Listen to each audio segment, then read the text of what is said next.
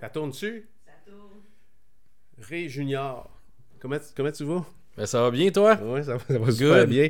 On est vraiment excités de te recevoir euh, dans nos studios. Puis, Ben, euh, merci de l'invitation. c'est vraiment cool de t'a- de- de t'avoir avec nous autres. La dernière fois que, la dernière fois, moi, je t'ai parlé, en fait, c'était la première fois. Ouais. Euh, je, vou- je voulais te rencontrer pour le pour l'entrevue, puis tu m'avais dit Ah, j'ai pas, de- j'ai pas de temps, c'est impossible qu'on puisse se rencontrer, j'ai pas cinq minutes à moi. On fait tout one shot. Euh, C'est ça. Puis là, à ce moment-là, tu sais, moi, je me fais, je me fais souvent dire Ah, j'ai pas le temps, ou tu sais, ça va arriver, on, on va vouloir rencontrer les gens, Ah, ils veulent se débarrasser de toi, puis ils ont, ils ont pas de temps. Puis récemment, je me suis mis à, à me plonger plus dans ta carrière, ce que tu as, fait jusqu'à maintenant. Puis t'es pas vieux. Euh, on a, je pense qu'on a quasiment le même âge. Ben oui. Puis euh, là, j'ai comme réalisé qu'effectivement, t'avais probablement zéro minute. Fait que je veux te remercier de passer. C'est Ben, vraiment ça me cool fait vraiment plaisir. de te voir ici. Euh, t'es impliqué dans toutes sortes de projets des, des, euh, et des très, très, très gros. Puis quand on regarde ton profil, euh, t'es t'as un profil pas mal atypique d'entrepreneur. là. Euh, t'es parti, euh, tu sais, puis quand, quand on regarde la- la- le projet que tu es en train de développer ici actuellement à Mirabel, plusieurs dizaines de millions de dollars de projets. Puis t'es pas né d'une famille riche, hein, c'est ça? Non. Puis t'as commencé à la base. De s'est ouais. tout scalé. Veux-tu nous parler un peu, parce qu'il y a sûrement des jeunes là, qui, euh, qui, vont, qui nous regardent actuellement et qui ne te connaissent pas, peut-être les plus vieux avec la NASCAR, Ouais. mais euh, t'es qui, Ben- tu fais quoi dans la vie? Ben, dans le fond, je viens de, de- des années 70. Je suis né en 1970, le 14 février.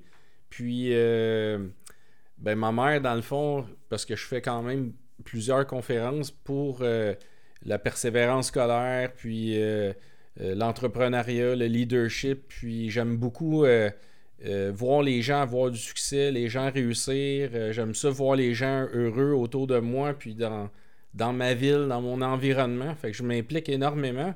Puis euh, souvent, les gens, quand ils me voient, ils croient que je viens d'un- d'une famille de, millionnaires ou que mon père gagnait à l'auto ou moi j'ai gagné à l'auto, mais c'est vraiment euh, parti de rien. Puis euh, souvent, ce que je partage, mais c'est que tout- si moi j'ai réussi ou que je suis capable d'atteindre ce que je fais maintenant ou tous les projets que je veux réaliser, euh, je réussis à les réaliser, mais c'est vraiment juste de la volonté, puis euh, de la persévérance pure, puis le vouloir de réussir à un point tel, comme j'ai déjà écrit, parce que des gens, ils m'écrivent, puis ils me demandent comment tu fais pour pouvoir faire ça, pouvoir faire ça, mais je me mets tellement euh, de, pression pour accomplir ce que je veux réaliser, justement, que c'est à un point que si je serais euh, en train de faire de l'escalade, puis le rocher est en train de briser, mais que si je réussis pas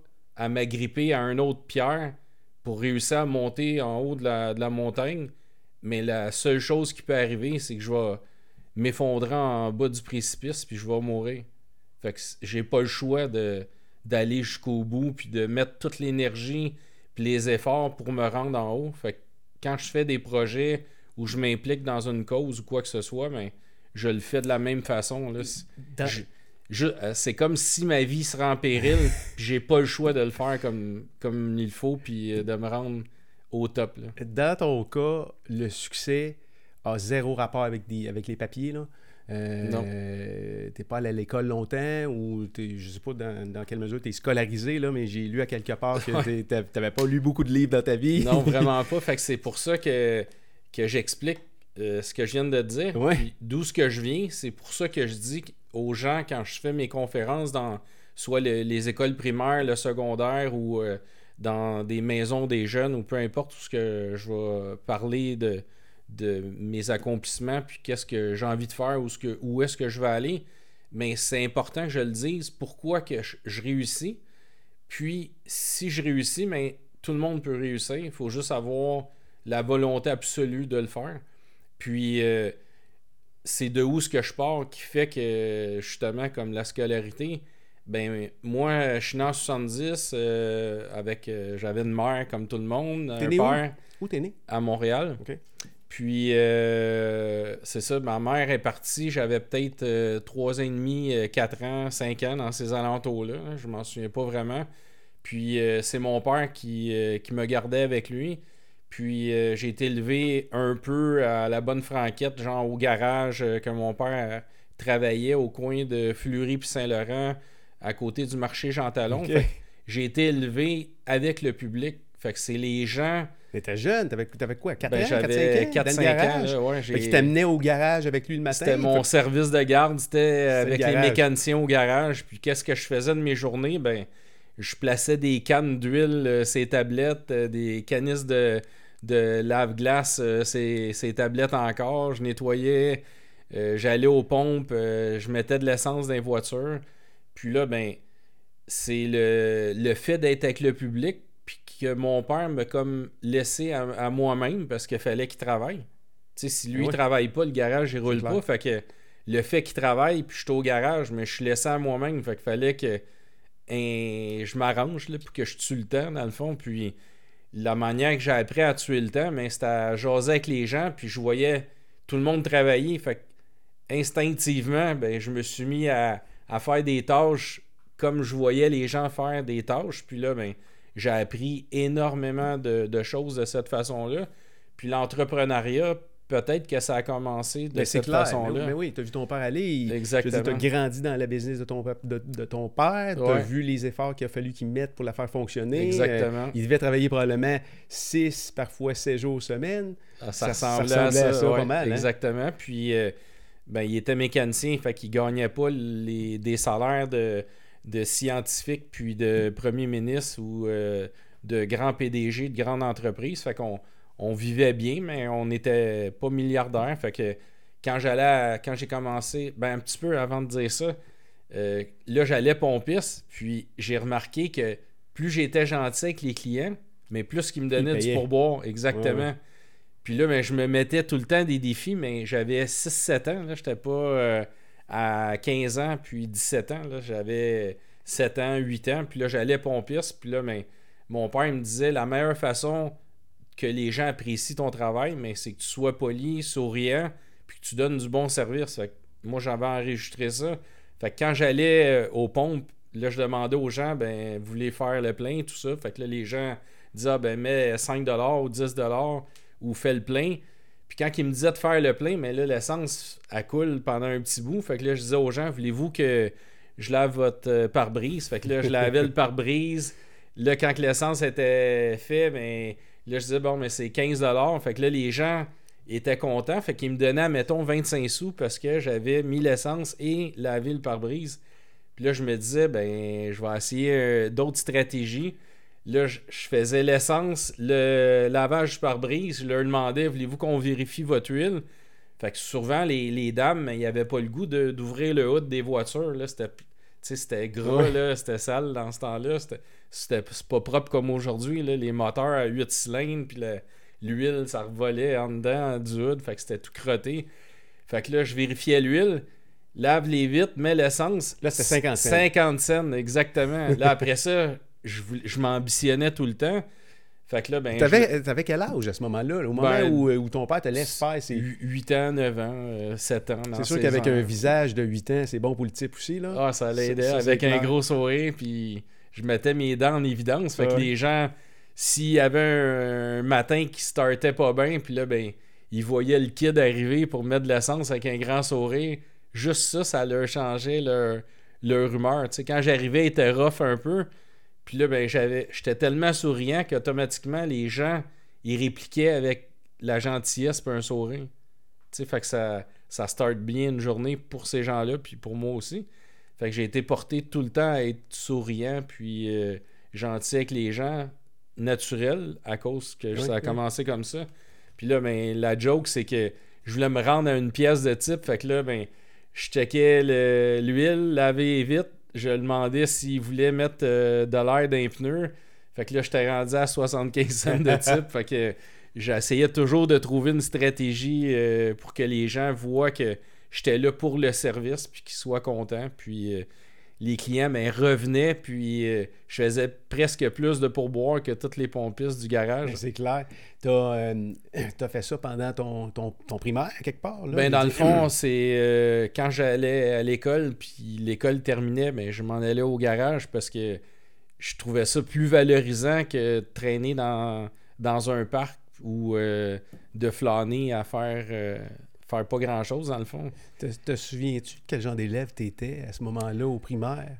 Euh, Parce que tu dis c'était plus valorisant de m'en aller au garage puis servir Ben, c'était après, gens, après, après avoir été à l'école, mais Uh-huh. euh, l'école, ça c'est une autre chose. C'est euh, souvent quand je fais mes conférences, parce que quand j'étais en affaires, en aménagement paysager, j'avais beaucoup, beaucoup d'employés qui rentraient pas le matin, qui arrivaient en retard, qui avaient 56 millions de raisons, puis à toutes les fois que je jasais avec eux pour essayer de savoir pourquoi ils étaient comme pas très stables ou fiables, tout ça, mais ils amenaient tout ça sur la faute de leurs parents. Ah, j'ai pas eu une bonne jeunesse, euh, mon père est alcoolique ou ma mère a, a été droguée ou il me battait ou peu importe, ou mes parents m'ont pas donné de temps à moi, mais c'est pour ça qu'aujourd'hui je suis pas discipliné. Mais j'ai tout vécu ça dans le fond.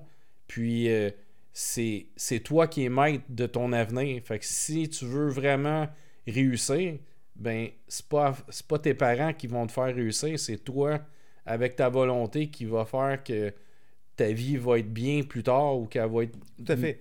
misérable ou euh, tu vas être malheureux toute ta vie. Tout à fait. On- a quand même une certaine influence de nos, pa- de nos parents. On- les parents vont aussi agir à quelque part comme un peu comme modèle. On va en trouver plus tard en vieillissant à travers le sport ou un, paquet de trucs.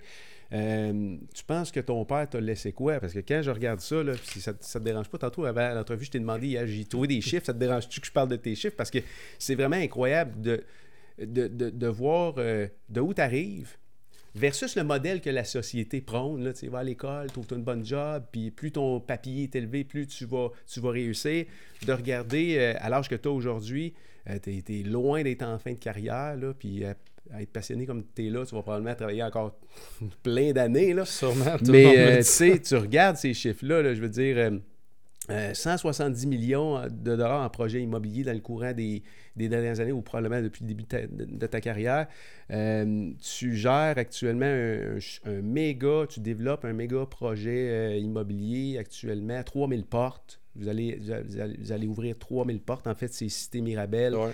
Là, on est Euh, rendu à environ euh, près de 1000 portes de fait en 48 mois en ce moment. C'est incroyable. Juste pour euh, que les gens puissent se situer dans, dans- géographiquement, là, on parle de Mirabel, les, les Montreal Outlets. dans- La cité de Mirabel, exactement. Exactement, c'est dans ce coin-là. Euh, tu vends puis tu distribues des avions. Oui, C'est pas pire.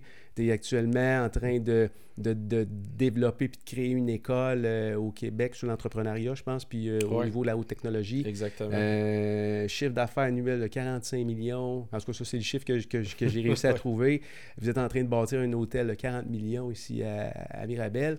Euh, là, on parle d'un petit gars qui a, qui a été élevé par un, un, un père une famille Ouais. monoparentale, euh, pas vraiment de scolarité. Euh, T'expliques ça comment? Ton père a probablement eu une influence dans ta vie quand Ben, même. mon, mon père m'a toujours amené à, à être respectueux, l'honnêteté, euh, de donner du service à la clientèle, d'être souriant, d'écouter les gens parce que euh, souvent je vois des gens que je rencontre puis ils parlent sans arrêt, mais ils écoutent jamais. Fait qu'ils sont ils vivent dans leur monde à eux puis ils apprennent Oui. tu peux pas apprendre quand tu n'écoutes pas. Puis moi, ma, ben, ma force, pas une force, là, mais j'écoute beaucoup les gens. Puis souvent, je dis, euh, même à mon personnel, et puis les gens qui m'entourent, ben, on a deux oreilles. Fait que écoute deux fois plus que tu parles, parce que si tu n'écoutes pas les autres, puis que tu n'écoutes pas les erreurs que les gens ont fait, puis tu n'écoutes pas les, les succès que les gens ont fait, mais tu peux pas apprendre. Puis c'est important d'apprendre autant les échecs des gens que le succès des gens parce que euh, des échecs de personnes, mais il y a des gens qui peuvent avoir travaillé pendant 10 ans, 15 ans dans une entreprise pour monter une belle entreprise, puis dans un 6 mois, ils peuvent avoir fait une erreur, puis les 15 ans d'énergie qu'ils ont, qu'ils ont investi dans cette entreprise-là, mais en, en dedans de 6 mois, c'est un échec total, puis ils font une banqueroute. Fait que si tu es capable de savoir qu'est-ce qu'ils ont fait de pas bien, ben tu viens de, de emmagasiner 15 ans. Des connaissances, oui. de- exactement. Fait que c'est super important. Tu as commencé euh, en business jeune. Alors là, tu étais au garage de ton, de ton père. Là, on- va dire que tu étais son associé ou euh, peut-être un employé Ah du ouais, garage, là, euh, ou la mascotte. peut-être la mascotte de la place. Euh, il se passe quoi? Ta première expérience en, en business, c'est arrivé, c'est arrivé tôt. T'avais quoi, Ouais. à 14, 14 15 ans? Ah, avant j'ai- ça. j'ai lu. Comment avant ça, parce que, ben, un, à l'école, ça, c'est une autre chose que, que j'explique quand je fais mes conférences, c'est que souvent, les gens disent Ah, j'ai pas de scolarité, puis je suis pas allé à l'école, ben, j'ai subi l'intimidation à l'école, tout ça, mais je l'ai vécu, moi, sans, sans m'en rendre compte, parce que vu que j'étais au garage, puis j'allais à l'école, mais souvent, j'arri- j'arrivais à l'école, j'avais les doigts euh, tout crottés, de la graisse en dessous des ongles, mais je m'avais quand même lavé les mains. Mais Ça part pas, un c'est dans tes parts de peau. J'avais pas les mains extrêmement propres. Souvent, j'avais des chandails pas tellement fashion, puis il y avait des taches de graisse. Fait que je me faisais énormément écœurer à l'école. Puis en plus, j'étais mini. J'étais vraiment petit. J'ai grandi euh, peut-être à, je sais pas moi, en 5, 6e année, j'ai grandi un peu, mais quand ils prenaient les photos de l'année scolaire, j'étais en avant avec les plus petites filles euh, de, de- de ma classe. Fait que là, ben, les grands, les toughs, qu'eux, il y avait du cash, puis euh, que leurs parents leur donnaient tout, mais c'était les petits baveux de l'école, mais ces gars-là, ils m'écœuraient tout. Puis là, ben, ça m'a emmené à, à avoir peur d'aller à l'école, puis de pas aimer l'école, parce que je vivais pas des moments excitants à l'école. T'avais-tu des amis quand Euh, même ou euh, c'était difficile pour C'était toi vraiment difficile. à cause de ça? à cause de ça. Un, que j'étais pas euh, j'étais pas mal propre parce que je puais pas, mais j'étais pas propre parce que j'avais de la graisse rentrée en dessous des ongles. Même mes profs, des fois, ils m'envoyaient euh, dans, relaver. aux toilettes me relaver les mains parce qu'ils trouvaient que j'étais pas assez clean. Fait que tous ces moments-là, ça fait que tu, perds un peu confiance en, en toi. Le fait de te faire écœurer par les toughs qui jouent au hockey puis que eux sont hot dans le sport, mais moi, euh, je performais pas dans le sport, mais je performais dans le service à la clientèle puis l'entrepreneuriat. Là, il n'y a pas de place pour ça à l'école. Non, pas en tout. Puis là, ben, même en sixième année, euh, ben, j'étais, j'avais de la misère à rester en place. J'étais pas, j'écœurais pas le monde parce que c'était moi qui se faisais écœurer. Fait que j'étais pas placé pour écœurer le monde, mais j'avais de la misère rester en place sur ma chaise puis de que le cours passe. J'avais hâte qu'il finisse pour m'en aller euh, où est-ce qu'il y avait de l'action puis tout ça. Puis là, ben, ça a fait que j'ai pas vraiment aimé l'école, mais j'étais quand même, euh, j'avais des bonnes notes. Euh, euh, mettons, dans l'art plastique, j'étais super bon dans la création, mais je, je détestais l'école. Puis euh, j'ai fini mon sixième année, j'ai commencé le secondaire 1. Puis là, après ça, ben, euh, je pense que j'ai sorti par la porte d'en arrière, puis... euh, sauvé. je me suis sauvé. puis on vendait du chocolat à l'école. Puis mon trip, c'était de vendre le plus de chocolat que n'importe quelle catégorie ou étudiant de l'école. Fait que je vendais plein de chocolat. Fait qu'encore le service à la clientèle. Fait que je pétais des hits incroyables dans la vente Tu de chocolat. travailler d'autres jeunes avec toi pour te Euh, vendre pas- plus pas- de chocolat? Pas, le moment-là? chocolat, mais ça vient dans le temps, ça. Puis euh, euh, après le chocolat, il y a eu la tombe de pelouse à 14 ans. Puis là, ben, il y avait des jeunes à l'école que eux, ils foxaient leur cours. Puis moi, ben, j'y allais peu à l'école. Fait que je sonnais aux portes dans mon secteur à Duvernay. Puis j'offrais aux gens euh, de tondre leur gazon pour euh, 20, 25, 30 dollars, tout dépendamment de la grandeur du terrain. Puis là, j'ai remarqué que à moi tout seul, j'étais capable d'en, coûter- d'en couper peut-être 7-8 par jour. Fait qu'à 7-8 à 25$, piastres, c'était quasiment 200$ piastres Ouais. cash par jour à- en 1985. C'était quand même pas Oui, comme paye. Ça, c'était par jour. Fait que là, ben, je m'en... c'était encore une fois, je m'ambitionnais, puis je voulais en faire encore plus. Fait que là, ben, J'ai dit, on va aller chercher une J'allais chercher, j'allais chercher les jeunes qui allaient à Patate Frites à côté euh, de l'école secondaire où est-ce qu'ils jouaient au Pac-Man puis euh, d'argent. aux jeux euh, vidéo. puis là, je leur disais, ben venez avec moi, on va couper du gazon. Fait que là, moi, j'avançais en avant, je sonnais aux portes, j'offrais aux gens de couper le gazon. Puis j'avais fait un, un système de, de bâtonnets avec une petite pancarte. Puis quand je plantais le piquet, ça, avait- ça voulait dire que ce là. terrain-là, il était coupé. à couper. Puis je faisais la même chose l'hiver. Puis là, ben, je partageais avec eux 50-50. Fait que moi, je fournissais la machinerie. J'étais comme le vendeur au front. Puis eux, ils suivaient en arrière et coupaient. Puis à la fin de la journée, ben, je gardais 50% des, des gains qu'on avait fait durant la journée. Puis si j'avais trois gars avec moi, mais l'autre 50%, je leur partageais à trois. Puis eux étaient super contents. là. Ça sûr. leur donnait de l'argent de poche pour, euh, pour jouer aux jeux vidéo. Puis euh, il y avait le 2-22 euh, boulevard euh, Lévesque à, à Laval, à Ok, Pontvio. ok. Puis là, ben, les gars allaient tout à cet endroit-là. Fait que j'allais à la pêche euh, récupérer des, des nouveaux, euh, des nouveaux guerriers pour couper du gazon. Ton père avait encore son, son garage à ce moment-là? Parce que... Euh, ben, au début, c'était pas à lui. C'était quand il était sur Jean Talon, Saint-Laurent, c'était, il était employé au garage. Puis après ça, ben, il est déménagé au coin de Fleury puis Saint-Laurent. Puis il s'est associé avec un monsieur. Puis là, là il était propriétaire du garage à ce moment-là. Puis c'était un Petro-Canada à Antique, dans le fond. OK. Fleury-Saint-Laurent. Puis comment s'est passé ton, ta sortie du garage? Parce que là, tu te dis, bon, je vais aller tondre la pelouse. Il se passe quoi dans ta tête à ce moment-là? Ben, c'est- Il- ben, il y a un petit bout que j'ai oublié de te raconter parce que tantôt tu demandais quand j'avais commencé, mais mon père était pilote, euh, ben, il était mécanicien, puis il était passionné de la course automobile. Fait qu'on allait le, le mercredi soir, il coursait, exemple, à l'autodrome de Deux-Montagnes. Le samedi, il coursait à. Saint-Félicien, à Québec ou à Sonner. Puis le dimanche, on coursait à l'autodrome euh, Saint euh, non, l'autodrome de Laval, sur le boulevard ouais? euh, Lévesque, Ah oui. passé la prison de. Saint-Vincent-de-Paul. Puis là, ben, il, il était super bon, puis il gagnait énormément de courses. Puis là, ben, on avait fait faire des t-shirts, puis j'avais peut-être 7 ans, 8 ans. Puis je vendais des. Euh, peu 7, là. Tu me dis 7 ans ou 8 ans, pas 17 ans ou 18 non, ans. non, là. 7 ans, 8 ans. Puis là, on- je vendais des t-shirts dans les estrades de 5$. Puis, admettons, le, le t-shirt coûtait euh, 2$. Mettons, on arrondit les chiffres, il restait 3. Mon père gardait 1,50$, puis moi, je gardais 1,50$ vu que je vendais des t-shirts. Puis avec l'argent, ben mon père, euh, il achetait des pneus pour euh, la voiture de course ou euh, des, des pièces, tout ça. Puis là, ben, C'était sa voiture à lui. Ouais, c'était sa voiture de course que lui avait fabriquée lui-même. Puis euh, il gagnait régulièrement. là. Ah, ouais.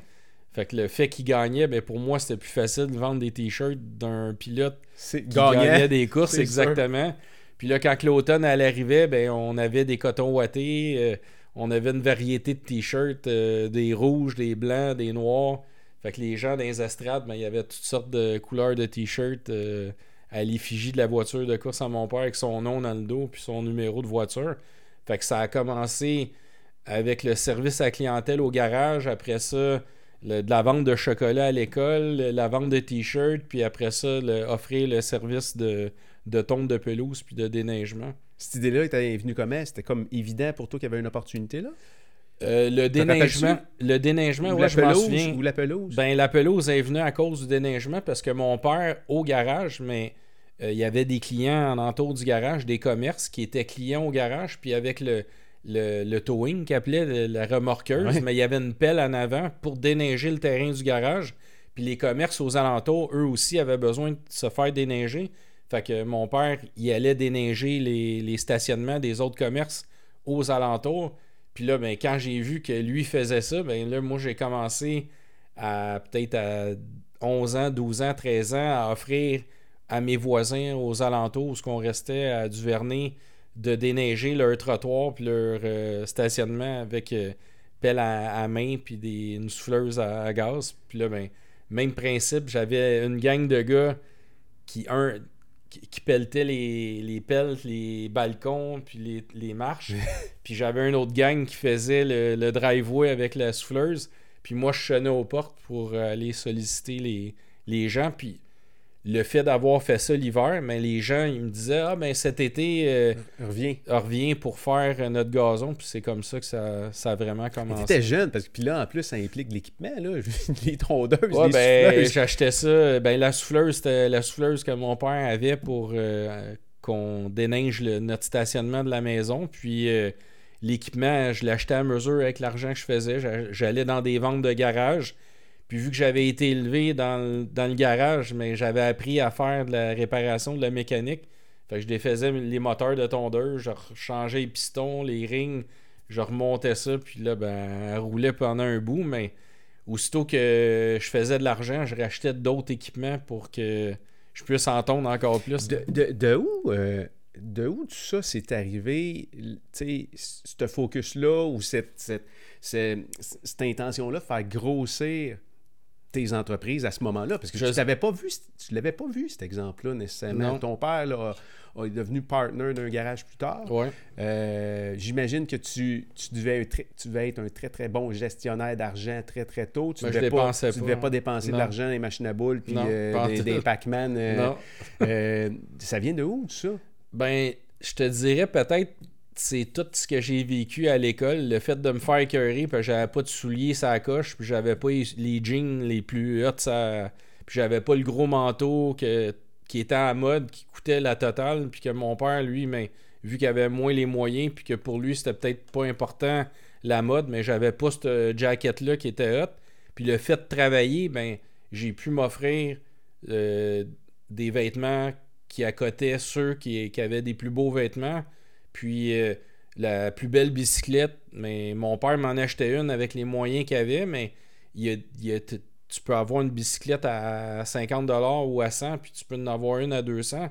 Fait que, tu sais, quand t'es jeune, tu regardes toujours ce que l'autre a de mieux que toi, puis le fait que t'as pas la plus belle... Euh, c'est même encore comme ça aujourd'hui, t'as pas la plus belle maison, ben là, ton voisin a la plus grosse.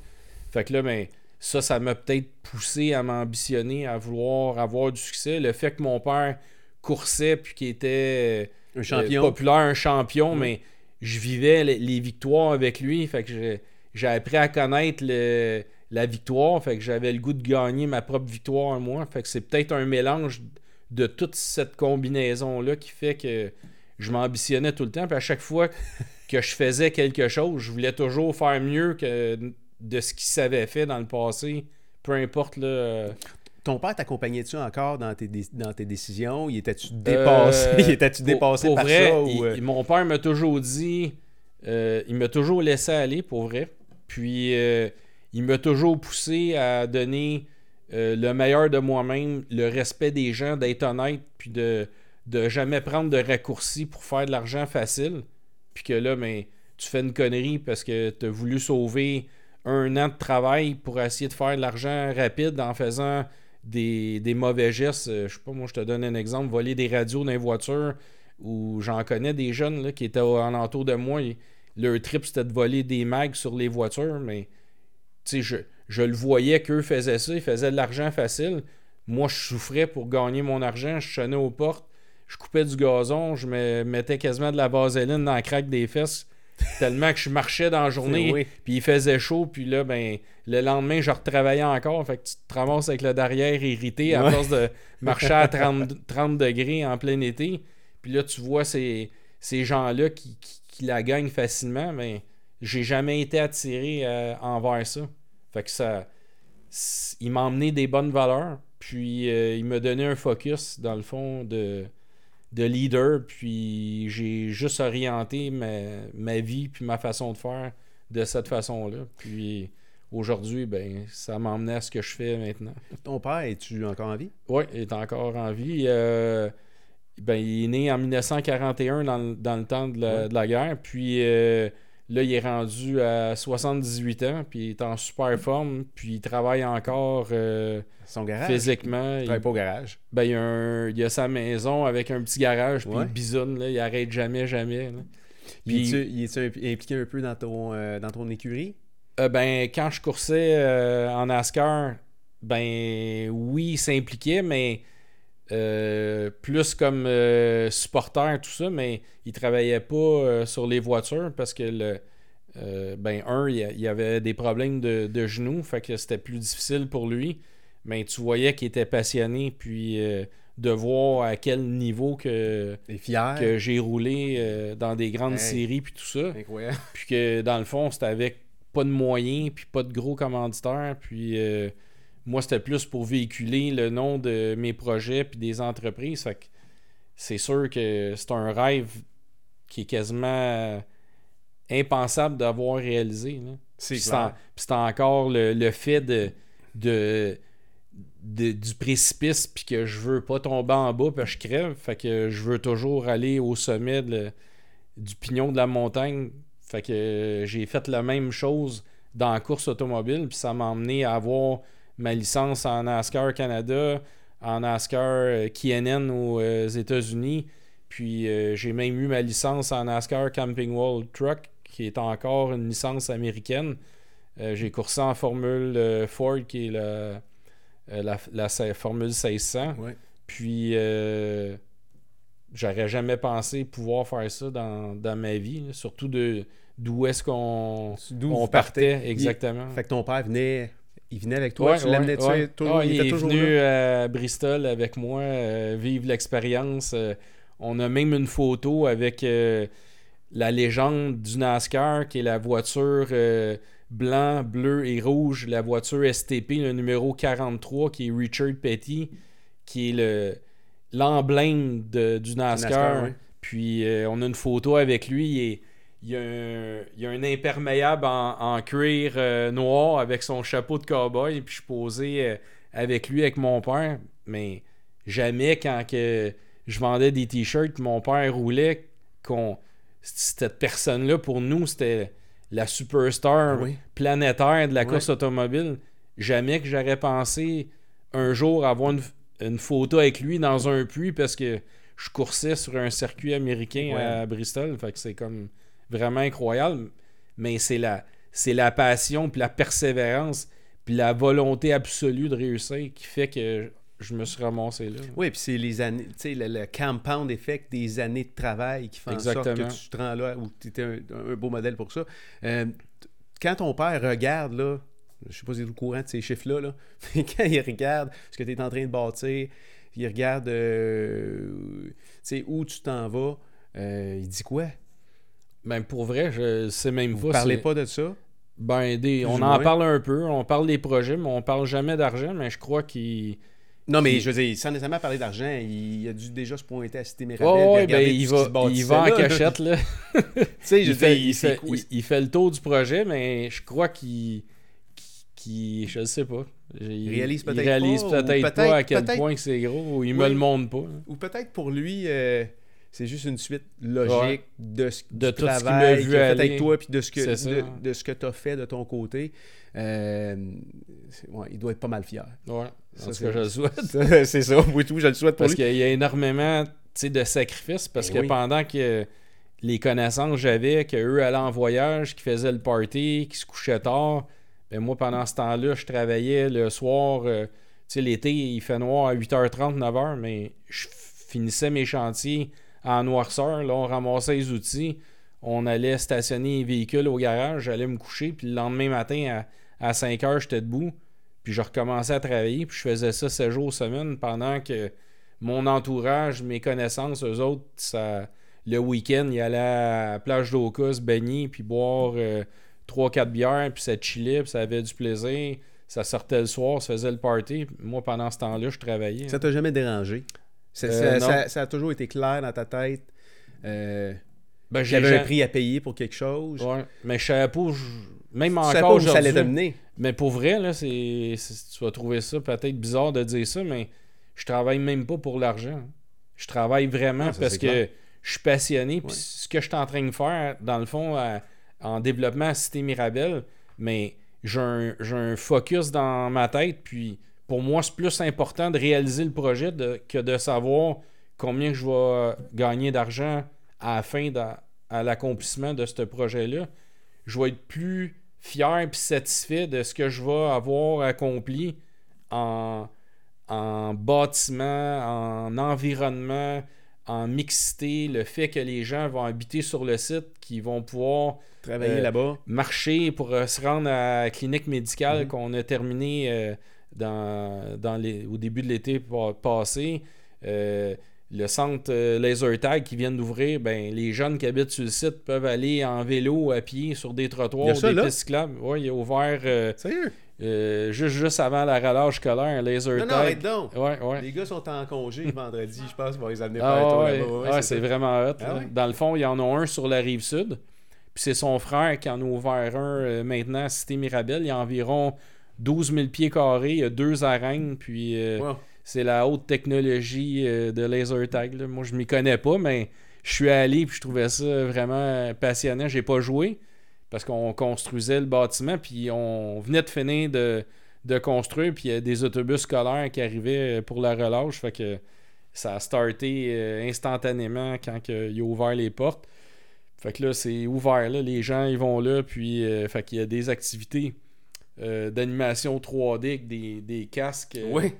Avec les jeux virtuels, tout ça. Fait qu'il y a ça au deuxième étage. Puis au rez-de-chaussée, tu as des salles de fête pour les jeunes, les moins jeunes, plus le laser tag. Il y a, des week-ends qui font des forfaits laser tag toute la nuit. Puis là, ben ça a l'air qu'il y a des gars de ton âge puis de mon âge qui sont là, puis ils, très près là-dessus. Fait que c'est tout ça qui me passionne. Le fait d'avoir fait la clinique médicale, puis que les gens qui vont acheter des habitations dans Cité Mirabel, mais ils vont pouvoir se faire soigner sur place en prenant un, vélo pour se rendre à la clinique ou chez le, dentiste ou euh, l'orthopédiste ou euh, le podiatre. On, on a laboratoire là pour euh, les gens qui ont des problèmes de, d'entendre euh, des ouïes et tout ça. Il y a l'apnée du sommeil avec euh, ben, Biron, apnée du sommeil.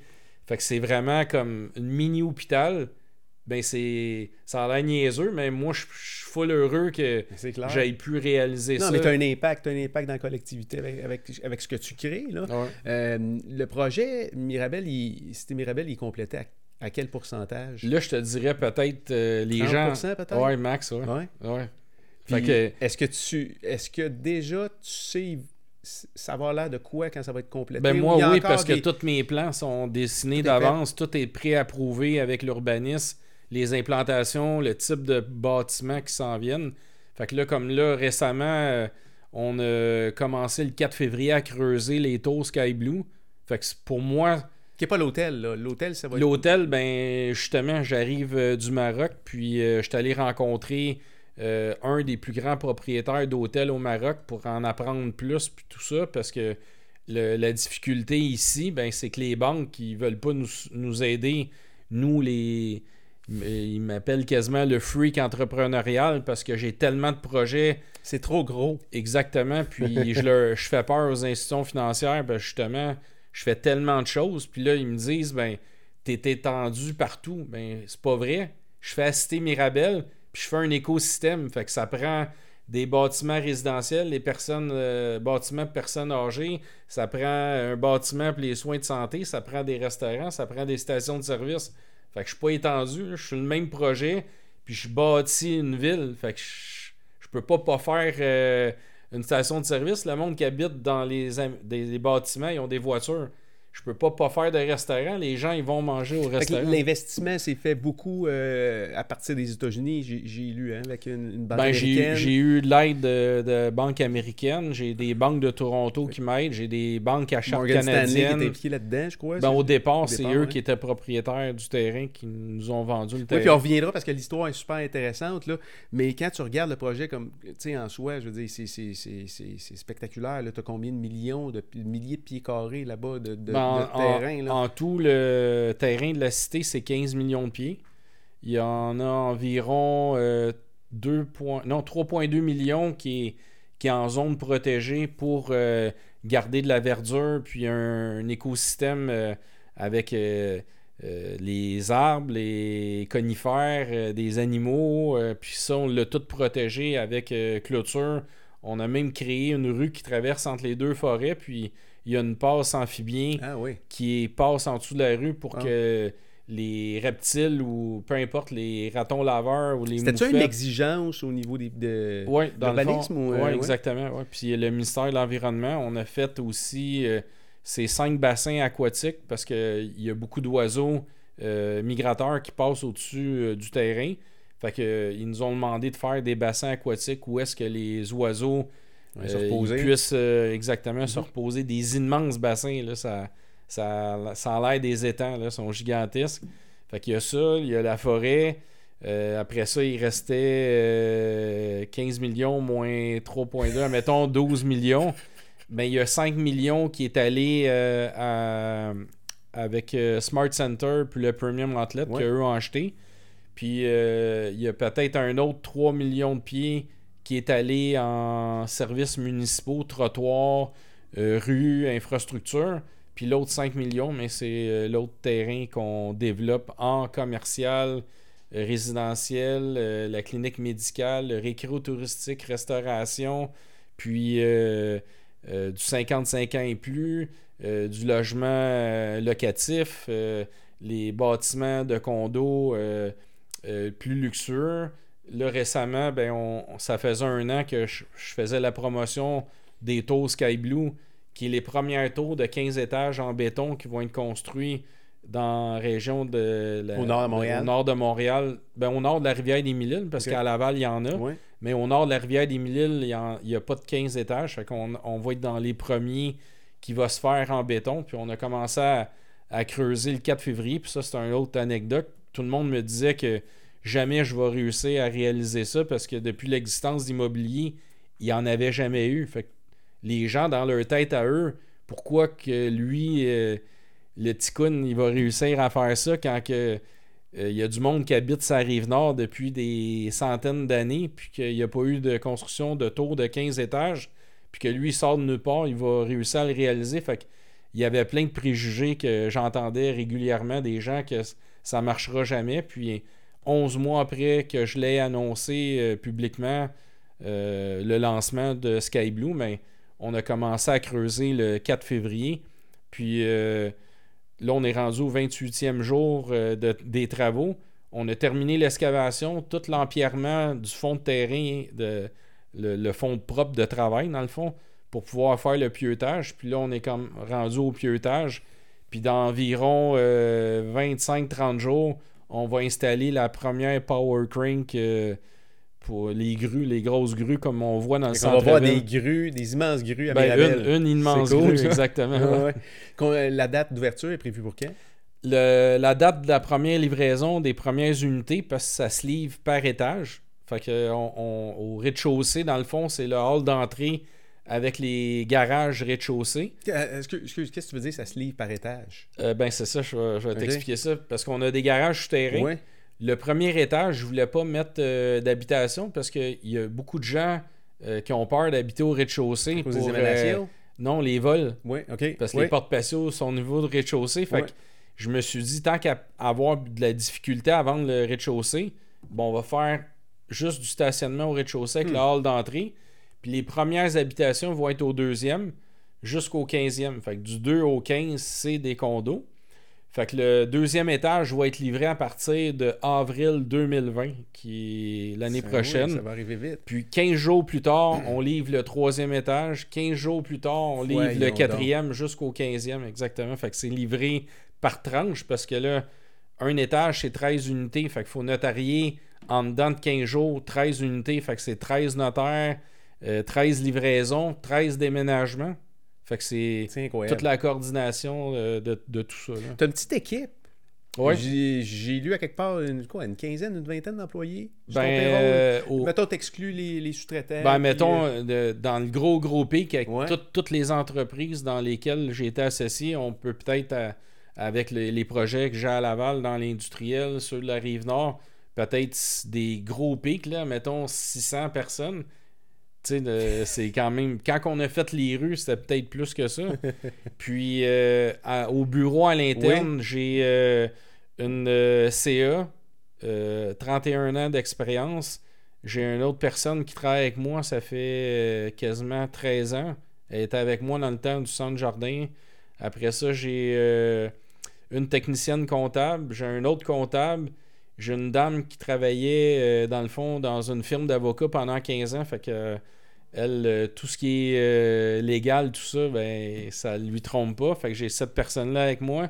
Puis j'ai un spécialiste en marketing qui est à temps plein, qui s'occupe de tout ce qui est notre euh, image, brand. D'ailleurs, il fait une super job parce qu'on ah voit pas mal de stock passer dans nos fils de nouvelles. Puis il écrit vraiment bien, pas de faute d'orthographe. Fait que c'est bon pour l'image. Fait que c'est ça qui est notre équipe. C'est tous des gens passionnés. Puis je leur partage ma passion, ma bonne humeur, ma, foi de succès, d'accomplissement, puis euh, les gens, ils se défoncent, sont dévoués. euh, Mais tu sais, peu importe les projets, si tu veux réaliser quelque chose, là, puis là, d'autant plus, là, plus c'est gros, plus c'est important, euh, les gens qui t'entourent, l'équipe est tellement importante. Faut que tu t'entoures, oui, des, de- des bonnes personnes. Puis je pense que tu as mentionné quelque chose de vraiment important.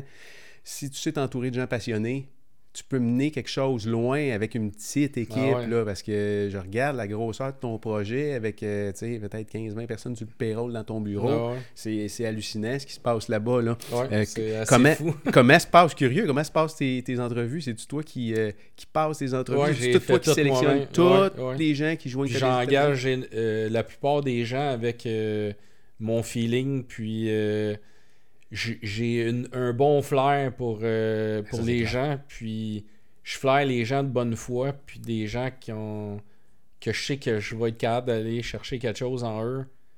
Fait que c'est comme ça que j'engage mon monde. Puis les driver par ta passion, puis par l'exemple Ouais, que tu donnes. exactement. Pas personne qui peut dire autour de toi que tu, tu travailles pas assez, probablement. Non, non. Fait que tu es sûrement une inspiration pour ça. là. Exactement. Euh, c'est quoi les prochains gros morceaux qui s'en viennent dans ton projet? là? Euh, l'hôtel, l'hôtel... Ben, euh, l'hôtel. euh, Ça, c'est un morceau important ça, de ton projet? Pour moi, c'est incroyable parce je, que. excuse, je, je regardais les plans.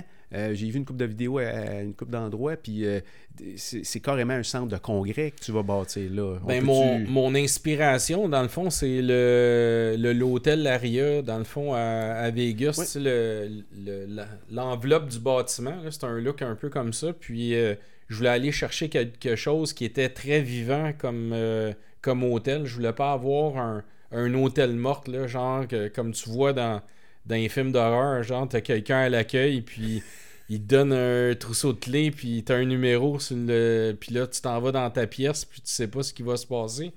Fait que je voulais vraiment quelque chose qui était euh, vivant, qui ait de l'action, que ça bouge, tout ça. Fait que tout le rez-de-chaussée de l'hôtel, c'est une immense salle, euh, soit de banquet ou de réception ou d'exposition. Fait que j'ai une immense euh, porte de garage que tu peux rentrer des Ouais. véhicules à l'intérieur, exposer euh, soit des bateaux, des motoneiges, des, des voitures de course, euh, des lancements de concessionnaires, que ce soit euh, n'importe quelle bannière. Je ne vais pas faire de pub à personne, mais toutes les, les voitures qu'on est toutes passionnées, autant les hommes que les femmes, ils peuvent faire des lancements à cet endroit-là au rez-de-chaussée. On a une scène en avant pour une salle de spectacle avec euh, des caméras euh, automatisées tout le tour euh, qui, qui filment le, le spectacle soit de magicien, soit d'illusionniste, soit de, Ah. de chanteur, euh, de danse, peu importe. Puis j'ai remarqué que quand je vais dans des conférences, mais les gens, vu que c'est une table ronde, mais sont dos à la scène, mais sont portés à se virer de bord, Ouais. puis faire dos aux gens avec qui Ouais. ils sont assis. Puis là, mais ça je trouve que ça coupe l'interaction parce que les buts des, des événements, puis des banquets, c'est faire des échanges. Ouais. Mais là, s'il y a un show, puis tu me fais le dos toute la soirée, on n'échangera pas grand-chose. Fait que j'ai mis des écrans latérales. J'en ai mis 6 sur le long des murs. Fait que la vision est en 360 Wow. degrés avec des gros euh, screens. Fait que le setup de caméra qui, qui est automatisé, qui fonctionne avec le, le changement, avec le mouvement, ben les gens sur les écrans, ils vont voir le show en avant sans être obligé obligé, de se tourner. Exactement. Fait que ça, c'est le rez-de-chaussée de, de l'hôtel. Puis, euh, deuxième étage, c'est l'accueil, justement, où tu as la clé en bois avec le chiffre Ouais.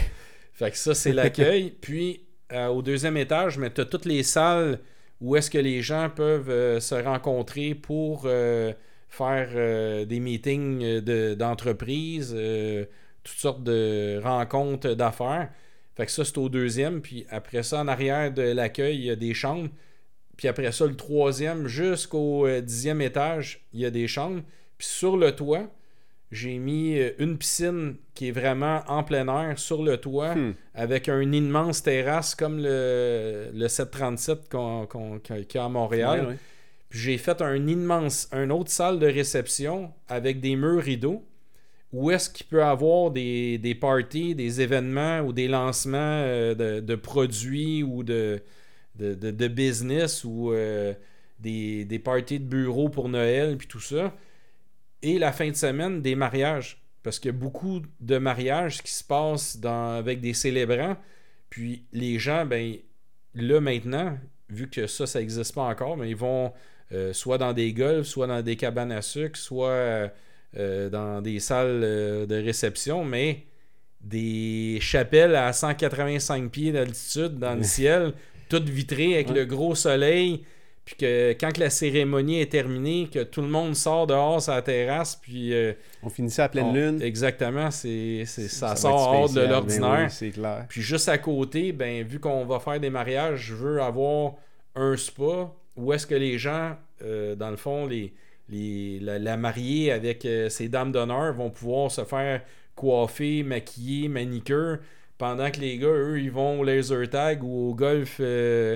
Euh, jouer au golf qui est juste à côté de, la cité. Fait que c'est, vraiment un hôtel entertainment d'animation vivante.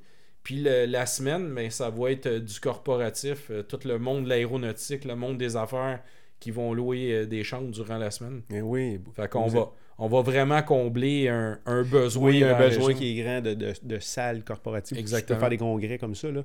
je suis curieux, tu sais, sur 15, 15 millions de pieds carrés, c'est ça? De, ben, toute la cité au complet. Toute la cité, 15 millions de pieds carrés. Tu dis que les plans étaient tous dessinés ou sont tous déjà pensés. Mais dans le détail duquel tu viens de me le donner là? Où, tu fonctionnes par OK, là, je sais, que, j'ai un hôtel, je m'attaque à l'hôtel, puis je développe. Non, non, j'ai tout. Chaque terrain a un concept prédestiné avec un bâtiment Mais dans le détail de dire je vais avoir une scène dans, mon, dans mon centre des congrès. Comme bientôt, je ne l'ai pas annoncé encore, mais je vais avoir un immense complexe d'environ 650 portes qui est pour 50 euh, euh, ans et plus. Puis ça va être locatif, mais je veux vraiment recréer la vie que les gens recherchent quand ils vont en voyage dans le sud, dans un resort. Fait que j'en dis pas plus, mais ça va être annoncé euh, bientôt euh, dans les médias. Puis les mêmes détails précis, pourquoi que les gens vont vouloir aller là, c'est tout pensé euh, d'avance. Hein. Le projet, ton, ton, le projet Cité Mirabel devrait se terminer quand, le développement là? Ben sérieusement, si j'avais encore plus de support des gouvernements côté financier, les banques me supporteraient. Parce que c'est ça qui ralentit le développement. C'est toujours ça. Je roule à 40 km/h au lieu de rouler à 200. Puis c'est ça que les banques, les banques veulent. Ils veulent pas que tu ailles vite parce qu'ils ont peur que tu aies un accident. Exactement. Fait que ce qui me nuit le plus, c'est le, financement puis l'aide. Je sais pas s'il y a des gouvernements qui, qui nous entendent, mais s'il y en a qui sont plus allumés que d'autres, mais ils peuvent prendre mon numéro. Je suis accessible sur Google. Facile, à part de ça. Ils peuvent m'appeler, je vais leur donner des idées, même s'ils manquent d'inspiration. Mais ils devraient aider plus les gens qui, ont des volontés indéfinies puis qui veulent emmener du bien, euh, dans le fond, dans la communauté, dans l'entrepreneuriat. Puis euh, je trouve que ça manque énormément. Il y a du monde, des fois, puis c'est du monde qui n'ont pas des bons. Euh, des bons concepts. récemment, il y a eu plein d'histoires qu'on a entendues. Je ne veux pas sortir euh, des sardines d'Akan, mais tu sais un peu de quoi ça peut être, mais ils financent ces gens-là, puis nous, les, le petit peuple, mais on n'a pas d'aide de, de, nos gouvernements, puis euh, des institutions financières. Ils sont là, mais ils nous regardent aller, puis c'est pas mal ça qu'ils font pour nous aider. C'est-tu un bon moment pour euh, développer un projet comme ça, au niveau économique? C'est ben, un bon moment? Il y a pas, Ou il n'y a pas de bon moment? Il n'y a pas de bon moment, non? Tu sais, là, tu as tout le baby boom qui, qui, qui, va se retirer. Il y a des besoins en condo qui sont, euh, qui sont grandissants. Je te dirais. Tu vas au feeling? Si, si on, demanderait à des, euh, des économistes ou des banquiers, il n'y a, jamais, a jamais un bon moment.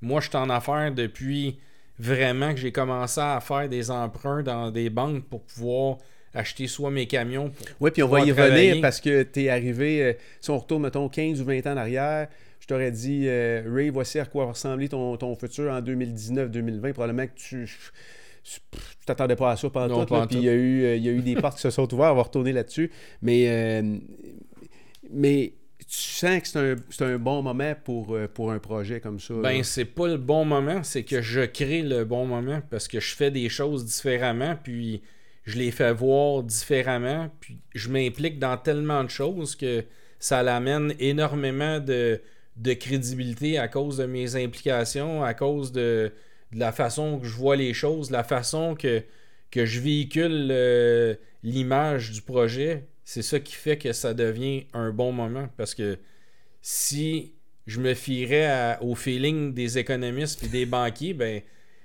Tu ferais rien. Je ferais rien. Ferais puis rien. Je serais salarié, puis euh, j'attendrais euh, ma paye à toutes les semaines, là, Là, tu dis 40 km/h. Tu roules à 40 km/h. environ. Euh, tu vas te rendre à destination quand à 40 km/h par rapport à ton projet? T'estimes Ben, d'après dans moi, encore 7-8 ans. 7-8 ans. Ouais. Euh, des gros, il reste encore des gros morceaux Oh, à oui, être construits? Puis là, il y a plein d'affaires que tu peux pas parler encore. non, parce que je les ai pas annoncés. Puis quand tu annonces quelque chose en trop d'avance, mais ça fait que les médias, dans le fond, ils en font pas un, un, show. Là. Les médias, si tu brûles la nouvelle, euh, t'es- ils en pas reparleront excitant, pas. là. Non, c'est plus excitant. Non. On recule en arrière. On a encore du temps. T'es-tu t'es-tu- t'es-tu correct, toi, là? Oh, ouais, ben ouais. si t'as besoin de quelque chose, tu me le dis, là. J'ai de Euh, l'eau. t'as ça. de l'eau. Euh, ouais, c'est ça. Prends pas de café. Tu prends-tu du café? Au bureau? J'en- J'en prenais pas. Puis je me suis marié, là, euh, deux ans. C'est quoi? On se met à boire du café quand non, on se ben marie, c'est vraiment drôle. On est allé en Italie, puis euh, on n'avait pas loué aucun hôtel, rien de prévu d'avance. On est même arrivé à l'aéroport, on était à pied. J'étais allé dans un Kia, j'ai loué une voiture, puis on a fait 6800, quasiment 7000 km en 12 jours pendant notre euh, voyage de noces. Puis là, ben, tous les endroits, je bouquais euh, mes chambres d'hôtel avec des sites euh, de location de chambres parce que les hôtels qui ont des chambres de libre, mais ils mettent en à 50-60% de rabais ouais, les réseaux. Fait que là, ben, je bouquais la chambre, puis là, ben, t'avais euh, tout le temps le matin des biscottes avec les cafés. Fait que tu commences à boire du café là-bas. Exactement. Une belle place pour commencer à boire du café. fait que j'ai pas bu de café pendant 47 ans. Voyons donc. Puis j'ai commencé à boire euh, du café euh, à mon voyage de noces. C'est drôle, tu m'ouvres la porte là, par rapport à la façon dont tu fais tes voyages. Moi, ma femme, elle- ma femme l'été, elle, elle aime faire la moto, mais elle apprécie pas. Moi, je suis un mangeur d'asphalte. Fait qu'il faut que je fasse du kilométrage. Puis, euh, tu sais, j'embarque sur ma machine, puis on peut partir. Là, puis elle, elle, elle avait arrêté de pique-niquer, elle avait arrêté de faire plein d'affaires. Ta femme est comment? Parce que là, ce que je comprends, c'est que tu as fait euh, des milliers de kilomètres pendant tes vacances Ouais, en ben, Italie. la- là. on organisait ça, c'était pas compliqué. Euh, euh, moi, je roulais, puis j'avais pris le forfait que tu payes 10$ par jour, fait que t'as le même forfait qu'au Canada. Fait que j'avais mon sel sur un trépied, puis là, ben, je mettais mon Google Maps, puis je disais, ben, je vais aller voir à, Mo- à- à Modena l'usine de Ferrari.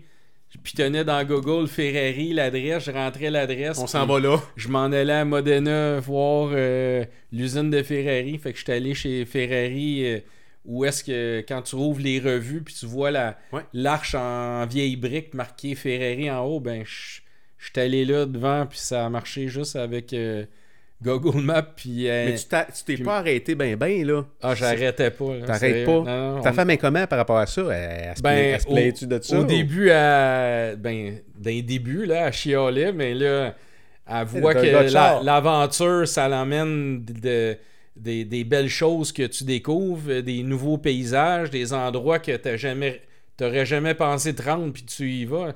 Juste un exemple, le Roméo Juliette, là, on- ben, on, on a tapé Roméo Juliette, puis c'était avant d'arriver à Modena pour aller chez Ferrari, fait qu'on est allé dans la ville où est-ce qu'il y avait le balcon de, de Juliette. Fait qu'on est allé là. Fait que on a des photos à cet endroit-là. On a acheté le cadenas comme tout le monde.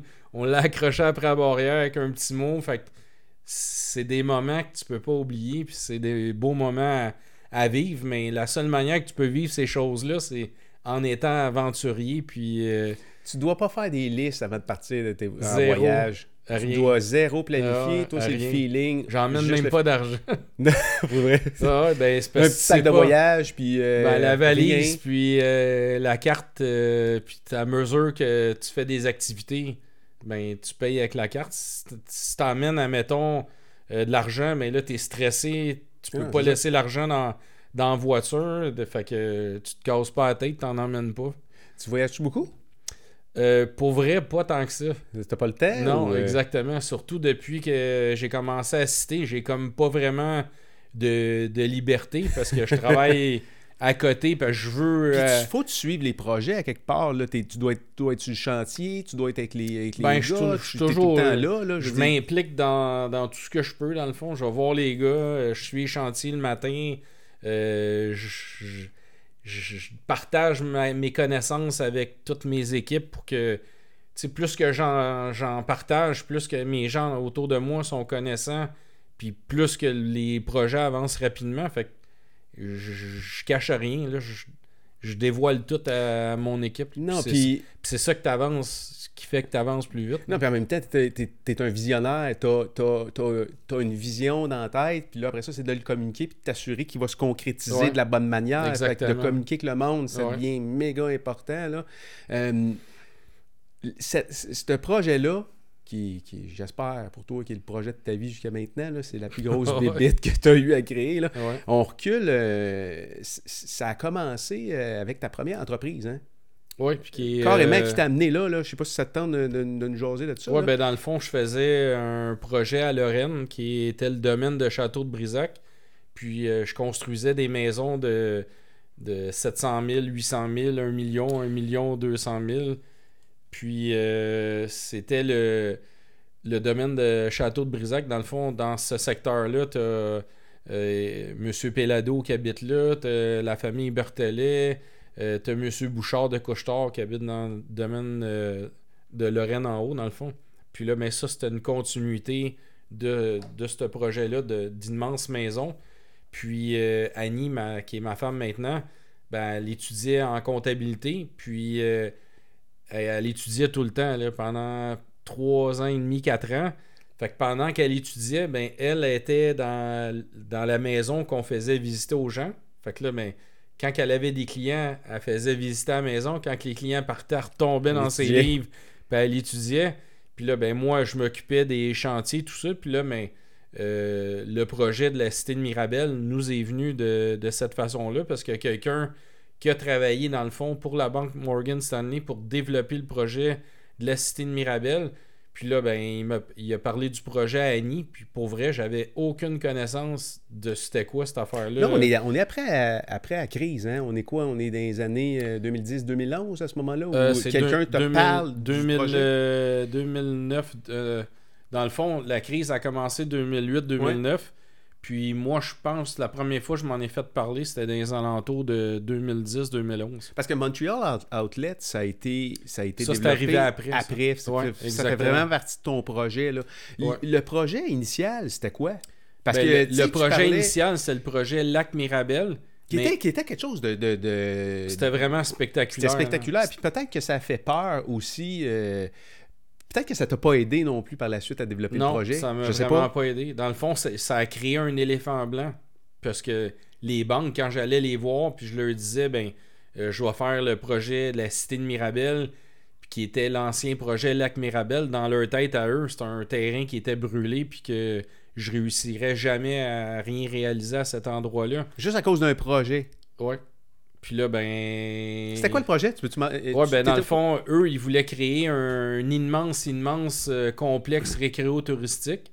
Fait qu'ils faisaient euh, les Bass Pro qu'on voit aux États-Unis avec un immense lac que les gens peuvent pêcher, ils peuvent essayer des chaloupes du magasin Bass Pro. Puis en entour du lac, il y avait un outlet, un peu comme à, à Buena Vista, à côté euh, de Walt Disney à Orlando.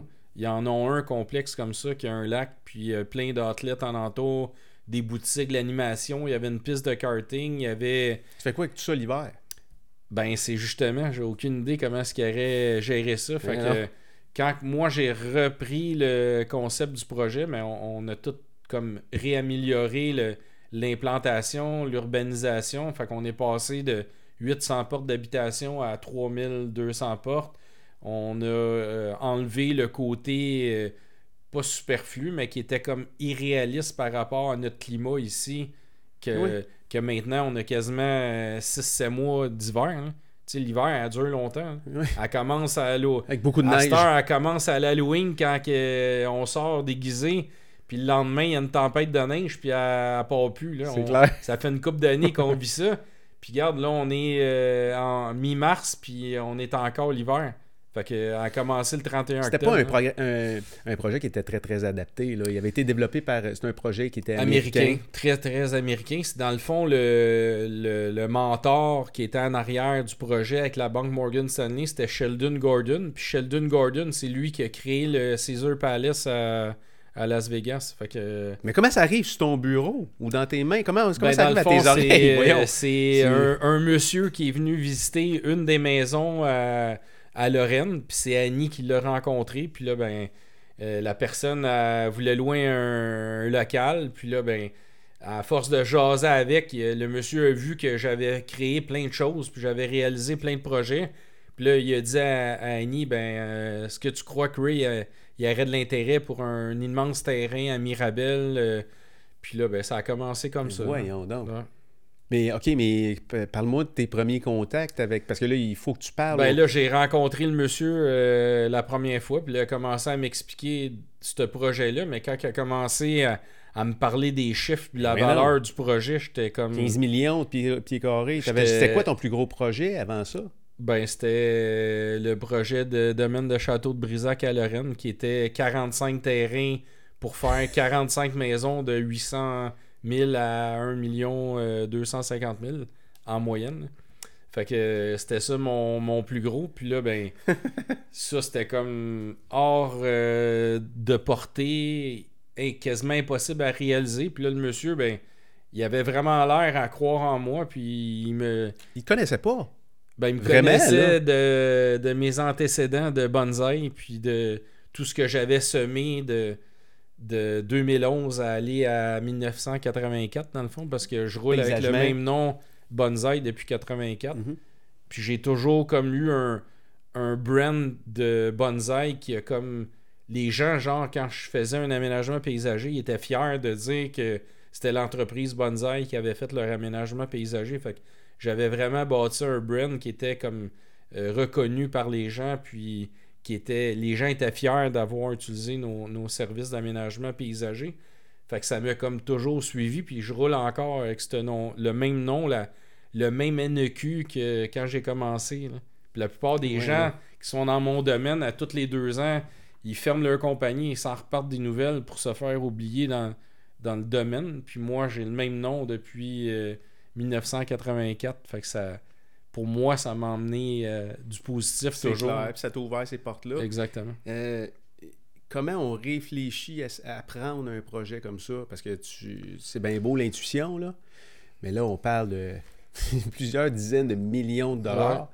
Euh, comment s'est passé ton, ton cheminement? Tu, tu levais un matin tu te dis, bon, mais on le fait. euh, Ben, dans le fond, on est, on est allé à, à New York rencontrer les gens de Morgan Stanley puis monsieur euh, Sheldon Gordon. Puis là, ben. Les chiffres te font pas peur. La grosseur des chiffres te font Ouais, pas peur. ouais, au début, euh, oui, j'avais euh, j'étais vraiment comme Hein? craintif, tout ça, mais il avait tellement l'air à avoir confiance en moi que ça me donnait encore plus confiance d'aller de l'avant.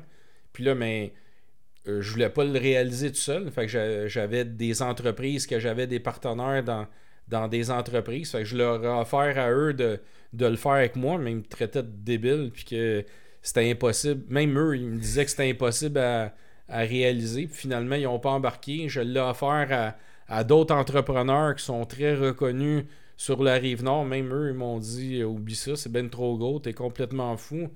Puis ainsi de suite. Puis là, finalement, ben j'ai trouvé une personne euh, qui, qui croyait en moi, puis qu'on est allé de l'avant. Puis là, ben, on a commencé à développer le, le- le concept d'urbanisation. Puis là, ben, à force d'avancer, puis d'avoir des plans plus réels, mais là, les gens à qui j'en avais parlé, ben là, il y avait plus confiance, mais pas pour la totale du projet, mais pour embarquer avec moi avec des parcelles, exactement.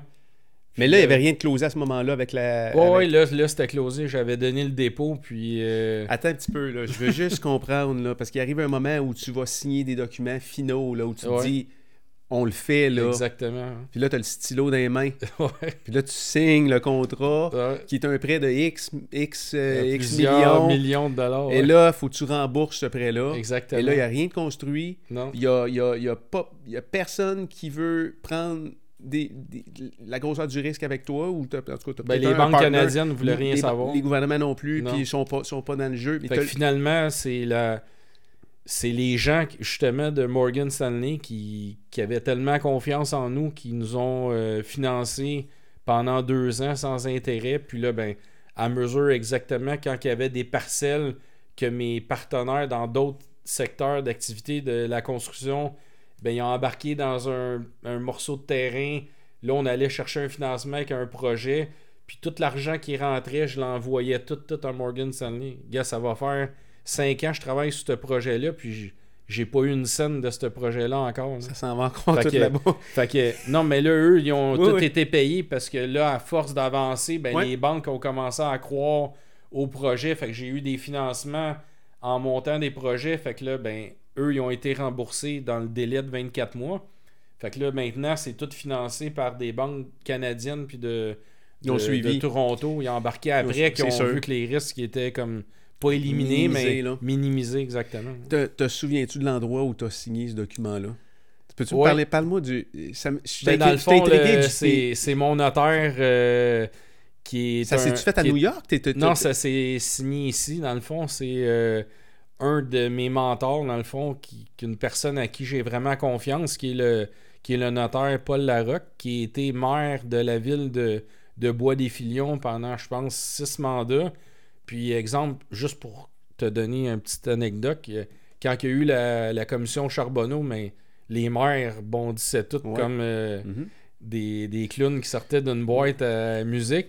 Puis là, ben, le, mon notaire, qui est le maître Larocque, qui est le maire de Bois-des-Filions, mais euh, il est allé, je, pense, à l'émission euh, Paul Arcan. Puis tu sais comment ce qui est, Paul Arcan, il, il nargue les gens pour les faire parler ou les, les, les casser. Puis il a dit Vous, monsieur Larocque, comment ça que vous êtes un maire parfait, vous êtes incorruptible? Il dit C'est en plein ça. Il dit Tout ce que ces gens-là se sont fait faire, ben, moi, j'en ai pas, accepté exactement.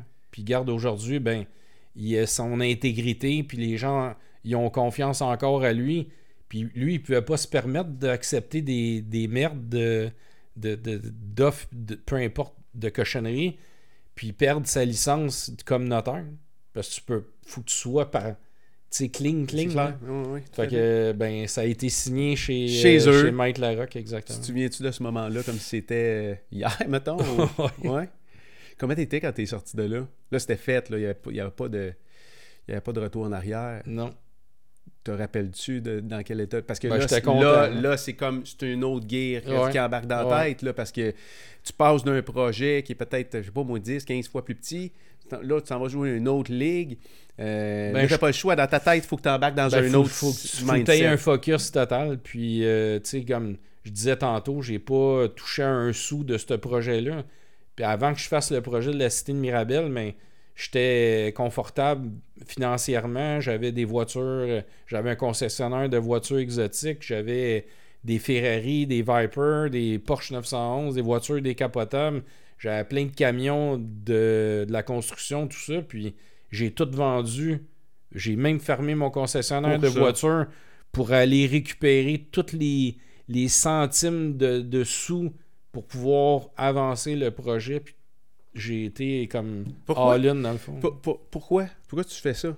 Parce que tu aurais pu. Euh, puis tu t'es sûrement fait poser la question souvent par la famille, par les amis. Je sais pas. Pourquoi? J'avais peut-être. Pourquoi? Dans l'aménagement paysager, j'étais rendu un des plus gros euh, entrepreneurs paysagistes avec le qui est le plus de camions sur la route, le plus de pépines, le, plus d'employés, celui qui faisait le plus de, de chantiers de, durant l'été, tout ça. Fait que j'avais comme peut-être plus de challenge, puis je carbure. Euh, peut-être plus ou t'en avais plus? Genre, ben.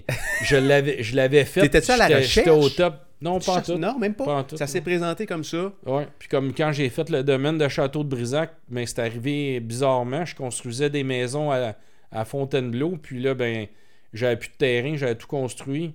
Puis là, ben, je suis allé rencontrer euh, un monsieur par hasard, euh, monsieur Pilon, de Roger Pilon. Puis à Pierrefonds, juste pour te donner un exemple, à quel point que ce monsieur-là, il a été un, entrepreneur aguerri dans la construction, mais le boulevard Roger Pilon à Pierrefonds, mais il a été nommé en son nom parce qu'il a quasiment tout hmm. bâti les maisons dans Pierrefonds. Puis je suis allé là pour m'acheter un terrain, bâtir une maison, puis ça a fini que il m'a tout vendu à forêt au complet, puis ça ça a fait que j'ai fait les rues, j'ai euh, ouvert le terrain. On, ça a créé 45 terrains nouveaux dans la région de Lorraine en haut, puis j'ai bâti maison. Fait que là, ben, ça c'était fait. Fait Incroyable. c'est un autre projet, la, la cité de Mirabel. Comment, comment tu, comment tu gères le doute? Parce que, Je oui, sais pas. tu, tu vas tu sers de ton intuition, là, puis tu sais, on peut, euh, toi, on peut, on peut, on peut se tromper des fois. euh, et comment, tu, comment tu vas gérer ça? J'ai aucune idée. Je sais pas. Je, je suis pas stressé t'es au par feeling. C'est Ouais. 100% feeling. Ouais. Puis, je je veux tellement faire du bien que le projet, il est pas pensé, genre, avec les meilleurs bâtiments qui vont me faire faire le plus d'argent. Un exemple, la clinique médicale. Ben, j'aurais pu prendre, exemple, trois mois pour la construire, puis euh, ouvrir avec euh, des médecins, puis on aurait chargé en, en médecine privée, puis là, les gens arrivent, ils payent, ils se font soigner, ils s'en vont. Mais mon but, c'était pas de faire de l'argent euh, avec la clinique. Mon but, dans mon âme, dans mon cœur, c'était de faire une clinique, puis qu'elle devienne une GMF, puis qu'on desserve des gens qui sont orphelins d'un médecin de famille. Fait que j'ai fait des recherches pendant 3 ans, 4 ans à trouver les bons médecins qui avaient dans eux aussi la même flamme que moi de travailler non pas juste pour le fric, mais de travailler pour les citoyens pour la vraie raison qu'ils sont allés médecins dans le fond. Puis au Québec, mais on paye assez d'impôts, faut se faire soigner avec la carte d'assurance maladie. Puis moi, mais je voulais absolument que la clinique desserve les citoyens de la région de la rive nord et mes gens qui étaient pour habiter dans la cité de Mirabel. Fait que au lieu de faire un projet en trois mois, bang, tu lèves une bâtisse, tu rentres plein de docteurs là-dedans, puis on collecte les gens, puis ça c'est réglé. Mais j'ai attendu pendant trois ans, quatre ans pour faire la vraie affaire. Incroyable. Fait que c'est ça. Comment t'as voyagé? Tu voyages un peu euh, pour la business, là, sûrement. Tu Ouais. as vu, puis par la force des choses, par la, euh, par la course aussi, tu as vu, tu es promené aux États-Unis, tu es allé un peu partout, probablement dans le monde, en Europe, puis tout le kit. Euh, comment tu décrirais la culture entrepreneuriale au Québec par rapport à ce qui se fait aux États-Unis? Euh, je te dirais qu'il y a- plein de gens avec des potentiels énormes, mais les banques au Canada, ben, au Québec, sont tellement chicken que ça, ça empêche des immenses entrepreneurs de s'épanouir puis de, de réaliser des grands, grands succès entrepreneuriaux. Fait que je pense que il y en a plein, mais on, a- on manque d'aide puis on manque de. On est-tu moins entrepreneur qu'aux États-Unis? Ah, je pense pas. Non. Non, non. On est très créatif au Québec. Ah ouais, vraiment, vraiment. où il y a beaucoup Ouais. de- d'idées, Ah ouais, euh, c'est beaucoup, fou. beaucoup d'idées. C'est sûr que ça prend, ça prend de l'argent puis fait, le fait qu'on ait beaucoup de climat, ben, il y a encore une plus grande opportunité de réaliser plusieurs types d'entreprises parce que tu as des entreprises d'automne, des entreprises d'hiver. C'est clair. Des Tand- Tandis que je vais te donner un exemple. Plante-nous tous les deux à- sur une plage à Cuba, on va faire quoi? hein? On va vendre euh, des chaises longues puis des, tu des serviettes de plage puis des popsicles puis de la bière. Mais Mais c'est le, même, c'est le même climat à toutes les ça. années. Là, emmène de la neige, mais On là, vend faut, du sel. mais là, faut, du- faut que des déneigeurs, faut que t'aies des habits de neige, des bottes, des skis, des. Tu sais, ça crée de la business. Fait qu'on a, on a un climat au Québec qui est versatile, qui fait que il y a tellement de variétés d'entreprises qui peut se réaliser, c'est complètement fou. hein. Tu es sur un projet de développement d'école actuellement. Tu peux-tu nous en parler? Ben, un petit peu, c'est pas assez avancé. Ben, dans le fond, c'est euh, c'est un regroupement de, de, de gens qui viennent de la Chine. Puis, euh, là, un an et demi, ils ont acheté euh, le golfe de la chute. Puis, ils veulent réaliser la plus grande école, euh, dans le fond, de- d'entrepreneuriat puis de leadership. Puis là, ben, moi, euh, j'étais vraiment intéressé à ça. Fait que j'ai rencontré euh, ces gens-là. Puis justement, c'est drôle parce que tantôt, tu m'en as glissé un mot. Puis on- je leur ai parlé ce matin. Puis on se rencontre la semaine prochaine. Puis. euh, C'est embryonnaire encore, ce projet d'école-là. ben oui, ou- oui puis non, parce que là, ils ont payé comptant le golf euh, de la chute, il leur appartient. Ils vont fermer la moitié des trous pour bâtir le concept de l'école.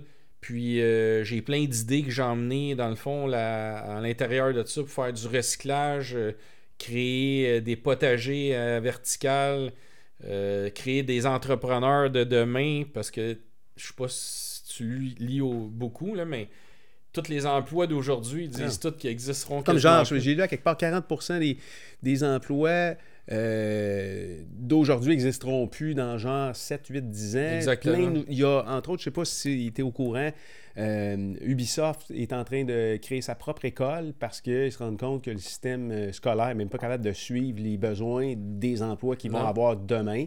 Alors, je sais pas si tu as sûrement Ah vu la, même chose. Exactement. J'ai même euh, une entreprise, je me souviens pas du nom, mais j'arrive du Maroc, je suis arrivé lundi, puis j'ai rencontré des grands leaders en entrepreneuriat là-bas, puis euh, ils ont un endroit qui sont spécialisés dans l'intelligence artificielle. Puis la manière qu'ils engagent leurs gens, c'est même pas avec un diplôme. Les... Tu peux être un, freak de l'informatique puis de la technologie, puis la façon qu'ils fonctionnent, c'est que tu arrives là un matin, ils rouvrent la porte, tu passes un examen, puis euh, Si tu fais un job, ils te prennent si, suite. si t'as un, un- un- t'es- c'est inné en toi la, la, la programmation, ils t'engagent là. Hum. Parce qu'il y a autant de, de, de gigs euh, qui ont jamais été euh, dans aucune institution, ils l'ont appris par eux-mêmes, puis c'est inné en eux. Fait qu'eux, ils engagent tous ces gens-là. Puis ce qu'ils font, ben ils les prennent à un niveau que c'est du naturel, puis ils ont d'autres gens à l'interne qui les emmènent à des niveaux qui est comme suprême. Là. Tu euh, tu t'impliques, tu quand- tu t'impliques quand même beaucoup dans, dans la collectivité, euh, entre autres au niveau du décrochage scolaire, je pense. Ouais. là. euh, T'es-tu euh, impliqué dans une fondation, dans un organisme? Ben, T'es- dans le fond, euh, je, ben, je fais des conférences, puis des fois, les gens veulent me payer, mais je veux pas avoir le chèque à mon nom. Sans ça, je vais payer euh, 50 quelques pourcents d'impôts. Fait que je fais même pas faire le chèque à mon nom. Je le fais faire directement à un organisme. Fait que le- je prends le chèque, je le fais faire au nom de l'organisme, je le donne à l'organisme. J'en ai donné euh, quelques fois à Maison des Jeunes de Mirabel. Ah oui? OK. Euh, je m'implique euh, dans la fondation André Boudreau, qui est à Saint-Jérôme. Dans le fond, eux, c'est pour aider les jeunes qui ont des problèmes de, de gambling, d'alcool. Puis, euh, dans le fond, on a, ram- on a fait des soirées. On a ramassé peut-être en tout pas loin de 200 000 pour eux. Euh, récemment, euh, j'ai été avec ma, ma femme président d'honneur pour euh, la soirée de Chine qui était pour ramasser de l'argent pour la fondation de l'hôpital Saint-Jérôme. Puis on a ramassé pas loin de 70 000 Wow. durant la soirée. Puis c'est, c'est pas 70 000 moins les dépenses, puis qu'il en reste 20 000. C'est vraiment 70 000. un vrai 70 000 qui s'est en allé dans les coffres pour acheter une machine, ben, qui, une partie, qui va payer une partie de la machine, mais c'est pour faire des opérations, des micro-opérations avec de l'équipement ultra sophistiqué pour que les gens, leur rétablissement se, se fasse plus rapidement. Fait euh, on s'est impliqué dans la fondation de l'hôpital. Euh, ils nous ont demandé de le refaire l'année prochaine. On a dit oui. Euh, la semaine prochaine, je suis euh, président d'honneur avec euh, Marie-Claude Boisvert, qui est la, euh, une des vice ben pas une, c'est la vice-présidente du mouvement des jardins. Puis c'est pour les petits frères, dans le fond, c'est pour les personnes âgées, dans le fond, qui que leurs enfants, ben, ils ont leur vie, puis ils donnent pas de temps à leurs parents, puis que leurs parents les voient pas, puis là, ben, ils vivent dans la solitude. Leur- leurs frères, leurs sœurs, ben, sont, sont plus de ce monde, sont décédés, puis là, ben, euh, ça fait que ces gens-là, se sentent seuls. Puis là, ben, c'est la soirée euh, qui va se passer euh, chez IMAX à Montréal.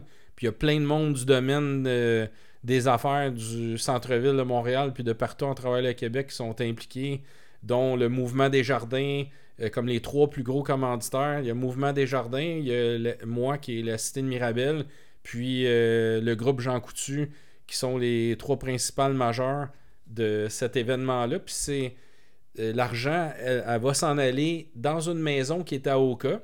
Puis euh, eux, ce qu'ils font, c'est que durant le week-end, mais il y a un autobus comme les autobus scolaires. Puis là, les personnes âgées, ils embarquent dans l'autobus scolaire, ils les emmènent à la maison euh, qui est à Oka. Puis les personnes âgées, ben, ils se retrouvent là-bas. Puis il y en a qui jouent de la musique. Ils peuvent jouer euh, au Monopoly, au Blackjack, euh, au backgammon, euh, aux échecs. Mais ça leur permet de, se réunir puis passer un beau moment dans la maison qu'il y a au cas, sur le bord de l'eau. Fait que je trouve ça important de. tu sais, pas que j'ai été chanceux de ce que j'ai, mais je suis quand même chanceux que je suis en santé malgré tous les efforts que je mets dans, dans le travail. Mais il y a des gens autour de moi qui ont eu des cancers, que- qui sont décédés, qui leur est arrivé plein d'affaires, puis tout ça. Puis moi, ben, je vais toucher à, à du bois. J'ai rien euh, côté de la santé. Je suis en super forme malgré les 80 heures, 85 heures semaine que je fais euh, à m'impliquer dans soit dans mes projets de réalisation dans des, des causes ou euh, des conférences ou aller dans les écoles pour la per- les semaines de persévérance Ouais. scolaire. Puis que je suis tout le temps en forme, je suis tout le temps en santé, je suis tout le temps de bonne humeur. Fait que pour moi, ben, je trouve ça naturel de m'impliquer dans ces causes-là pour. euh, Ça, j'allais te demander. c'est- Donner. C'est c'est quelque chose qui, qui s'est fait naturellement Ouais, de ton côté. exactement. Tu ouais. ça, ça s'est pas toujours. Tu l'as toujours fait depuis que tu es en business Ouais, ou c'est plus récent? C'est- Non, non, même, toujours- même, même quand que j'étais dans l'aménagement paysager, il y a une maison d'Alzheimer à Laval. Je crois que ça a été fait en, en 92-93. Puis euh, j'avais tout fait l'aménagement paysager extérieur de la maison Alzheimer à Laval. Puis euh, tous mes fournisseurs, exemple, mon fournisseur de tourbe m'avait donné la tourbe. Puis avec mes employés, on avait tout nivelé le terrain. Mon fournisseur de terre m'avait donné en terre. Fait qu'on avait tout euh, Mhm. aménagé le site au complet. Fait que, c'était en 92, là, fait que j'avais 22 ans. Fait que ça... Puis là, j'en ai 49. Fait que ça fait longtemps que, que ça me suit. Puis là, ben, quand je vois ça, je me dis, ben, si un jour j'ai l'Alzheimer, ben, clair. je vais retourner voir mon gaz. c'est ça. On le fait-tu assez au Québec? C'est quoi l'état de la philanthropie au Québec? Ben, Parce que tu côtoies des hommes, des gens, t'es de- t'es dans le milieu des affaires.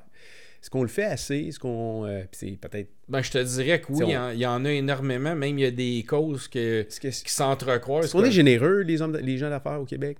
Oui, puis non. Là. Je trouve que Ça pourrait les- toujours être plus. Ça ou- pourrait être plus, mais tu sais, dans le fond, quand tu regardes ça, tout ce qu'on fait en, en, en dons, ben dans le fond, on, on le paye en impôts. C'est. Pour les soins de santé, la machine qu'ils vont acheter avec l'argent que j'ai ramassé avec la fondation, mais c'est un genre d'impôt qui est camouflé par les gouvernements. Parce que c'est au gouvernement de donner l'argent aux hôpitaux. Fait que si, euh, dans le fond, on la donnerait pas, ben il nous la chargera en impôt pour euh, la, la- la donner à l'hôpital pour pouvoir acheter la machine. Fait que je le sais pas. là. Je trouve ça. euh, des fois, je trouve ça spécial. Le fait qu'on paye beaucoup d'impôts. Je pense qu'on est un des, des Oui. provinces qui paye le plus d'impôts Mhm. au Québec. Il y a un des endroits dans le monde où on est le plus En plus, Oui, imagine. fait que, euh, quand ils ont de la misère à s'acheter une machine à, à 150 000, ça va pas bien. hein. Fait que c'est. On s'implique, là. On fait notre possible. Dans ton cas, c'était En naturel. tout cas, moi, je sais que j'en fais pas Ouais, mal. c'est ça.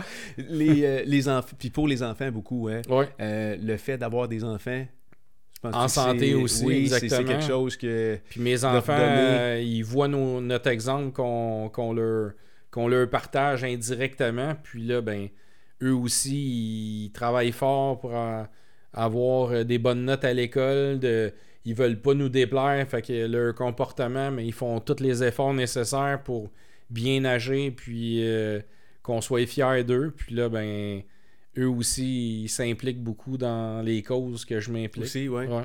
Le- comment, tu, euh, comment tu vois le futur de cette génération-là? Parce que nos enfants ont pratiquement le même âge. Moi, c'est 15-16. Tes enfants ont, ont quel âge? Ben là, ma fille Chloé, elle a 18. OK. Elle a eu 18 le 4 décembre de cette année.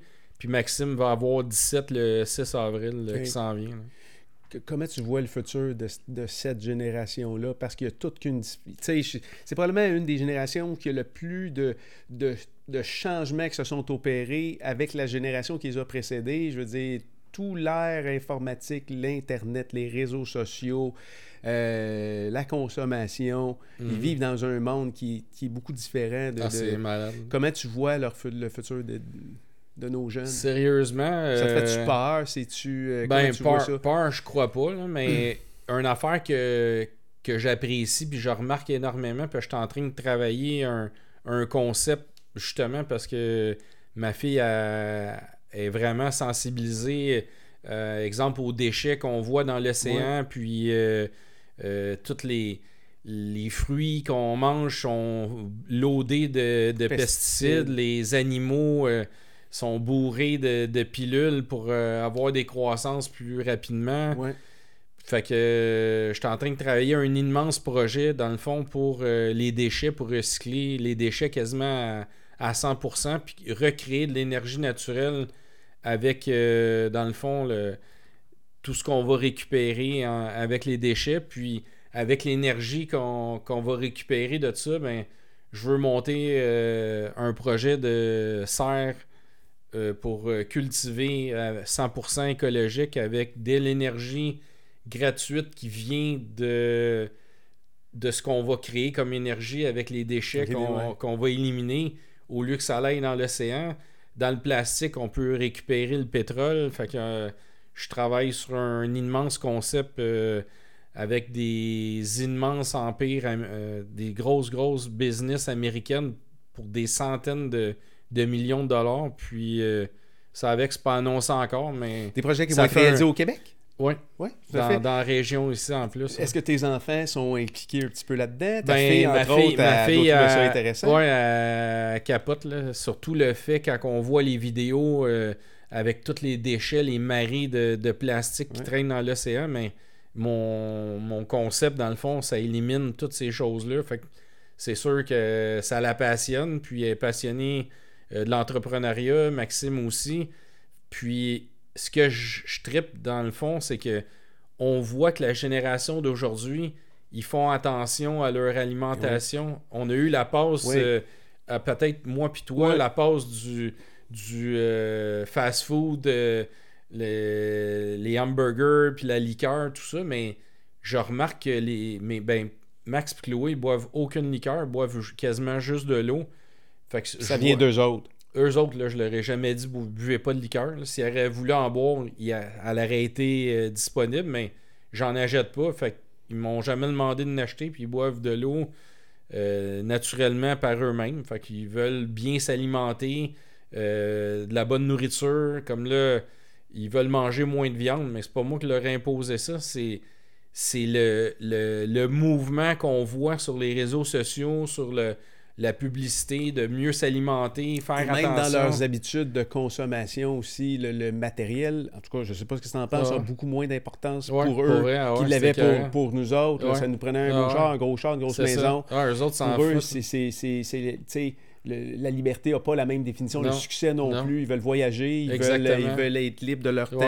Ah euh, des affaires, des fois, qu'on aime ça à, comprendre. Ah euh, mais effectivement, quand tu regardes ces, ces jeunes-là vouloir s'impliquer dans la société, ou, puis d'avoir des, des, euh, des l'intérêt au niveau de l'écologie, c'est vraiment encourageant. ils ont gravité, ils ont tourné autour des, des chars, eux au-dessus. Oui, hein? vraiment. Ouais. Parce que tu as fait. Euh, j'ai une couple de vidéos qu'on va passer vite vite. Là. Ça fait déjà, je pense, deux heures qu'on est ici ensemble. Euh, tu as fait, des, as fait euh, circuit NASCAR, Canadien, la, série Canadian, Canadian Tire, pendant quoi, une couple d'années? Ben, de... ben, dans le fond, j'ai commencé à rouler en karting. J'avais peut-être 7 ans, dans le fond, avec la vente des, de l'argent des t-shirts, mais j'en gardais un petit peu pour pouvoir me payer des rides de karting. Puis après ça, ben ça m'emmenait à courser en kart. Dans le fond, je coursais en Formule 100. Après ça, ben, ça m'emmenait à courser en stock car, un peu comme mon père euh, a fait. Puis là, ben, je voulais absolument, comme ma foi de monter tout le temps les échelons. Il y a une autre étape, on va aller à Je voulais vraiment, vraiment courser en NASCAR parce que quand j'étais jeune, ben, je voyais le monde du NASCAR, c'était comme impossible à atteindre. Puis là, ben, j'avais ça comme focus. Puis quand le NASCAR, j'ai su qu'il venait courser au Canada, ben, j'ai été euh, passer ma licence de NASCAR euh, Canada. Puis là, ben, je me suis ramassé euh, sur l'île Sainte-Hélène où est-ce que les courses de F1. Puis j'ai coursé sur le circuit en NASCAR Canada avec tes véhicules ou à ce moment-là, tu as signé avec un autre euh, écurie? là, j'ai été avec mon, mes véhicules à moi, identifiés avec le brand de, de construction Bonsaï. Puis on a roulé sur le circuit de l'île Notre-Dame. Après ça, j'ai fait une saison complète en NASCAR Canada. Mais là, j'étais dans un autre écurie, mais euh, un peu comme euh, Richard Childress ou euh, Richard Petty, ben eux, ils ont des écuries, mais moi, euh, je payais pour avoir ma voiture préparée, mais à l'effigie de nos brands, euh, de nos projets, pour justement faire du marketing au maximum. là. Ça, c'est. euh, T'as couru entre autres aux États-Unis là, euh, dans- à cette époque-là. Je ben, dans hein? le fond, quand que j'ai coursé en NASCAR Canada, après ça, ben, toujours ma, ma foi d'aller encore plus haut puis plus haut, mais je voulais absolument courser aux États-Unis. Ouais.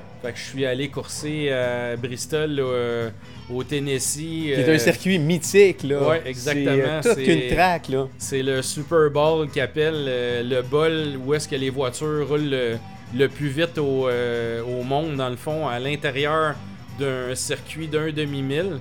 Puis, euh, pour être capable de rouler à des vitesses incroyables, mais le banking du circuit, c'est 33 degrés. Fait que quand on rentre dans la courbe, on monte vraiment sur un mur, euh, comme qu'on peut voir euh, ici dans, dans la vidéo. C'est hein. c'est des véhicules qui ont combien de, de, de force Ben, ceux-là, autour de ceux-là, 500 à peu c'est 575, 600 forces. parce qu'en NASCAR Canada, c'est 500. Puis en NASCAR KNN aux États, c'est pas loin de 600.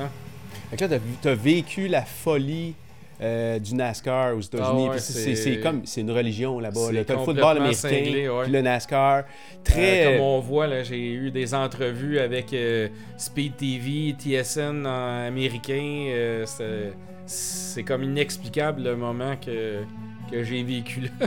Fait quel âge là? Ça fait pas longtemps quand même, là. Ça, c'était en 2012. hein. 2012. Ouais. Ça a duré deux ans? Euh, j'ai arrêté en 2015 parce que dans le fond, à cause de la cité de Mirabel, ben j'avais besoin euh, de plus en plus de financement. Oui, puis ça, on s'entend, là, c'est un money pit. Hein? Exa- Ben c'est plutôt pour le risque. Dans le fond, les Ben- institutions financières m'ont dit ben si tu veux qu'on continue à te faire du financement, ben on aimerait ça que, que tu cesses tes activités de, de course automobile. Je deviens à risque pour les institutions financières quand que je suis sur un circuit puis j'atteins des vitesses de presque 300 en camping wall truck à Motorsport dans la ligne droite. Je crois qu'on pognait 318-320 km/h. hein. Incroyable. Là, là, tu parles de camping. C'est Les quoi, Camping Wall Truck Ouais. Series, c'est les, euh, les camionnettes. euh, ben, comme... Es-tu là-dedans? Là? Ouais, juste le- là, Camping Wall Truck. Attends un peu, je la vois pas, là. Et où? Il est La le troisième? logo NASCAR. Puis, euh, c'est ça, ben, en, en Camping Wall, euh, il y a peut-être. euh, Ça, c'est-. Ouais, ouais, c'est le véhicule. camion de la cité de Mirabel. Mais le- la vitesse sur la longue ligne droite, on atteint 320 km/h. Fait que c'est dans. Ça, c'est pas loin de 700 forces, je crois. euh, 750 forces de moteur. Comment... Explique-moi le feeling rapidement de te retrouver là-dedans, que ça se pilote comment, c'est quoi le feeling Ben, sérieusement, les premiers tours que j'ai fait avec euh, le véhicule, ben, j'en revenais pas à, que- à quel point que ça allait vite. Puis là, ben, j'avais- dans notre casse, on a des écouteurs comme on a en ce moment. Puis j'entendais mon spotter qui me disait euh, Run, run, run. Puis là, je voyais les, sa longue ligne droite quand on arrivait au bout. Je me disais Ça le camion, il jamais. arrêtera jamais. hein.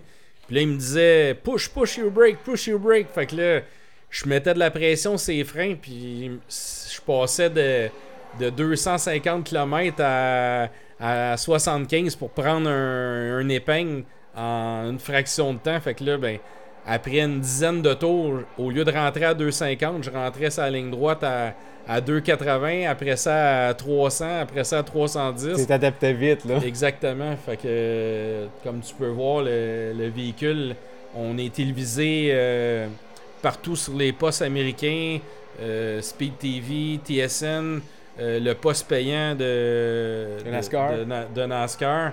Fait que c'est la, la couverture médiatique, puis euh, les retours, dans le fond, sont incroyables. Ah oui. Tu sais, à cause du NASCAR, ça m'a emmené des connaissances euh, de, gens que j'ai connus que j'aurais jamais réussi à atteindre ces gens-là Sans sans avoir ce véhicule promotionnel-là, dans le fond. Là, vous avez deux ou trois véhicules. Ben là, en ce moment, j'ai plus rien, là, exactement. J'ai tout, ça a été mis de côté, là. tout ce qu'on avait comme équipement puis comme véhicule. À cause euh, du risque que tu parlais, on, là, on n'a plus rien, mais euh, comme là, on, on est comme sur un- une relance euh, parce qu'il y avait probablement eu un accident. Fait que là, ben, on est sur une relance euh, qui est sur euh, Mosport. Puis, euh, j'avais euh, roulé à cette course-là. Il y avait environ que, pas loin de 40 camions, puis on était seulement que trois Canadiens. Il y avait Andrew Ranger, Alexandre Tagliani, puis moi. Fait que c'est Wow. comme une fierté euh, d'avoir euh, réussi à atteindre euh, ce niveau-là dans la, la course automobile. C'est incroyable. Puis t'as as eu la chance de rouler aussi sur, sur le circuit Gilles Villeneuve, je pense, deux fois. Ouais, ben deux fois en NASCAR Canada, puis une fois en Formule Ford. Qui est en fait, euh, je pense que je vais, euh, je sais pas, j'ai des images ici là.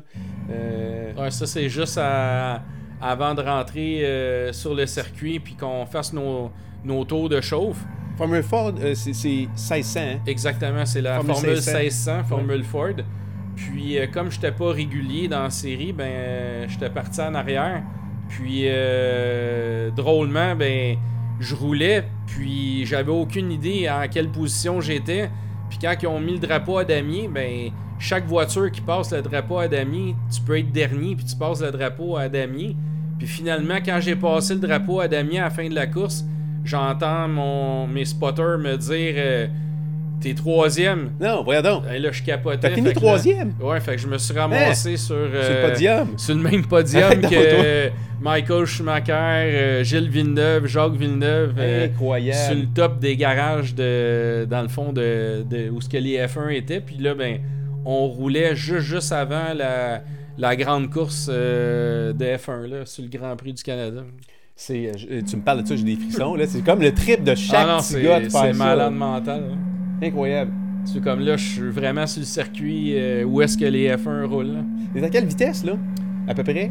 Ça roule à Ça, combien ça? c'est l'épingle là, je sais pas sur euh, Mais t'es à quoi? place, là. 2, 250 À peu près là. ouais. 250 Puis, km Puis les F1 ils rentrent là je pense à 400 là. C'est euh, quelque chose. Suis-tu un peu ce qui se passe avec la Formule 1 ou pas du tout? Pour vrai, non. J'ai aucune, euh, j'ai aucune passion de regarder la course. C'est comme pour moi. euh, C'est de la vive. exactement. fait que j'aime mieux pas le voir. Suis-tu ni au niveau Formule E Parce que là, il y a, y a- y un buzz autour de ça actuellement au niveau électri- électrique. Là. Si je suis dans la voiture, je suis correct, mais regarder quelque chose que, que je peux faire moi-même, ben, j'aime mieux être dans le dans l'action que de regarder l'action. Parle-moi donc de ça, rapidement. Ah ben. Je te vole encore un Ouais. petit 5-10 minutes. Là, Ray. Ben, dans le fond, ça, c'est, euh, c'est- Ça a commencé à la fin quand que, euh, j'ai arrêté le, le NASCAR. Dans le fond, je suis allé à Monopoly en Italie. Puis euh, j'ai rencontré les, les inventeurs de cet avion-là. Euh, le CEO de Ferrari, il est allé à l'usine. C'est magnifique. Puis c'est rare que Ferrari euh, utilise un autre produit puis qui, qui dit Hey, ça c'est c'est comme la Ferrari. C'est pas dans leur nature de. de... Promoter un autre produit. Non, exactement. Mhm. Puis quand il est allé visiter les, les avions chez Black Shape à Monopoly en Italie, euh, c'est accessible sur les réseaux sociaux. Le CEO de Ferrari, il a dit que c'était la Ferrari du ciel. Ben, en fait, c'est fait en fibre de carbone. 100% Cent- fibre de carbone. Puis euh, c'est. Il y a un moteur euh, Rotax, puis l'avion était tel- est tellement légère, puis est tellement performante qu'elle atteint des vitesses de 325 km/h. Avec un peu. Oui, puis euh, quand on parle de moteur Rotax, c'est des petits moteurs. là. J'ai vu Exactement, ouais. L'intérieur, c'est tout Ouais. petit. Là. On parle d'un litrage de combien? C'est-tu euh, T'es-tu au-dessus d'un Ah, litre? pas- ah, euh, Euh, c'est pas, pas grand-chose, non, pas- c'est pas ça. deux. Puis euh, elle a un- des, les- la palme en avant, c'était pas variable. Hein. Fait que c'est vraiment rare sur un, un petit engin comme ça. J'ai vu des vidéos sur YouTube, je la voyais vo- euh, voler, là, puis étrangement, elle a la shape un peu plus moderne qu'un Ah. Spitfire, mais on dirait Ah que c'est un, un- un Ouais, comme dans Spitfire minuscule. Ouais. Euh, As-tu piloté ça? Tu pilotes? hein? Ouais, je pilote euh, hélicoptère puis euh, avion, mais j'ai tellement pas de temps à donner que je fais pas assez d'heures pour avoir mes licences. Mais quand je suis avec mes instructeurs ou mes pilotes, mais je peux prendre les commandes puis piloter comme Mais si je serais tout seul. piloté le Black le, Ouais, le Black Shape, c'est. Exemple, son... je sais pas si t'as déjà embarqué dans un Cessna, mais un Cessna, c'est comme un, un gros station wagon. Mhm. Puis euh, quand tu embarques dans une Black Shape, c'est comme si tu passerais du station wagon à, une Ferrari ou une, euh, une Lamborghini. C'est, Tu- incroyable comment c'est performant, puis c'est, c'est précis comme euh, pilotage, c'est fou. là. C'est un, une- avion de sport. Ouais, ouais, vraiment. T'es euh, euh, t'es dépositaire au Canada? Je Tu suis, euh, je suis distributeur? canadien, puis euh, américain dans le fond. Fait que Ah ouais? là, je promouvois le, le produit, puis euh, on est à la veille d'être euh, accrédité par euh, Transport, euh, dans le fond, américain. Là, on a eu l'autorisation de Transport Canada. Fait qu'elle est acceptée dans le ciel du Canada, euh, homologuée à, à avion. Fait n'est pas euh, accréditée ultra léger, vraiment accréditée avion. Puis là, ben, on est en train de faire euh, toutes les démarches nécessaires pour être accrédité aussi aux États-Unis. Puis le, le- le but de cet avion-là, dans le fond, c'est les cadets de l'air, mais ils pratiquent avec des planeurs. Après ça, ils pratiquent en Cessna. Puis Ça va prendre quelque chose de nerveux un jour, avant, avant de Exactement, jet, ça, là, exactement. Fait que- des trucs de même. ça serait un intermédiaire euh, avec le, le tutor.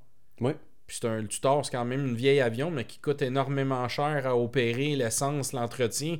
Tandis que le, Black Shape coûte environ, euh, incluant la maintenance, le- l'essence, le- les changements d'huile, c'est peut-être 100$ de l'heure.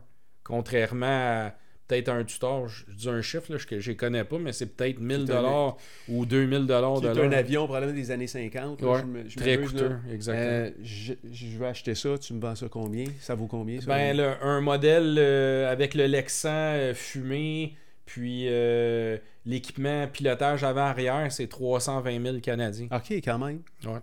Pas pire. Ben, c'est Le prix d'une C'est Ferrari. le prix d'une Ferrari, exactement. Fait que quelqu'un qui, tripe voiture sport, mais il y a quelqu'un qui tripe avion performante à un prix quand même raisonnable parce qu'un un, un jet, un, un, un jet, c'est c'est dans les millions de dollars. là. À 320 000, un avion performante comme Il ça, puis économique, c'est malade. Y en a-tu qui volent?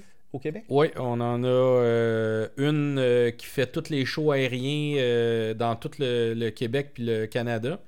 Puis on est basé à l'aéroport de la Chute. On a le premier hangar sur le coin de la rue. J'ai bâti un immense bâtiment de, avec trois portes d'hangar. J'ai un showroom là. Puis le, le logo en haut, c'est marqué Raydan Aviation. Fait que C'est c'est incroyable. les avions Black Shape. On peut-tu visiter ce place-là? Euh, Ça se ben, visite-tu ou... euh, ça se étudier visite, mais c'est sur rendez-vous. sur rendez-vous? Ouais.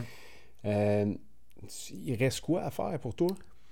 Parce Parce que là, euh, finir la cité de Mirabel. non, je comprends, faire- mais il va, il va se faire passer quoi? Faire que- l'usine de recyclage de déchets, puis euh, la culture euh, verticale pour créer des pour légumes euh, euh, biologiques sans agents de, euh, chimiques, puis d'herbicides, d'insecticides. Euh, créer de l'énergie euh, naturelle, puis euh, je sais pas moi, plein d'affaires. non? L'école euh, pour créer les génies de, de- de demain. Quand tu regardes ce que tu as fait, ça t'arrive-tu des fois de t'asseoir, puis bon, tu conduis des, Mais pour- voitures qui vont vrai, à, je- à 300 Je km regarde jamais mais... en arrière Non, parce que. juste de regarder puis de te dire wow attends un peu j'ai fait du chemin là Non, Non? j'ai juste le goût de En avant, en tout le avant, ouais. Puis quand je course en NASCAR, il nous dit jamais regarder en arrière. il n'y a pas de miroir de toute façon là-dedans Non.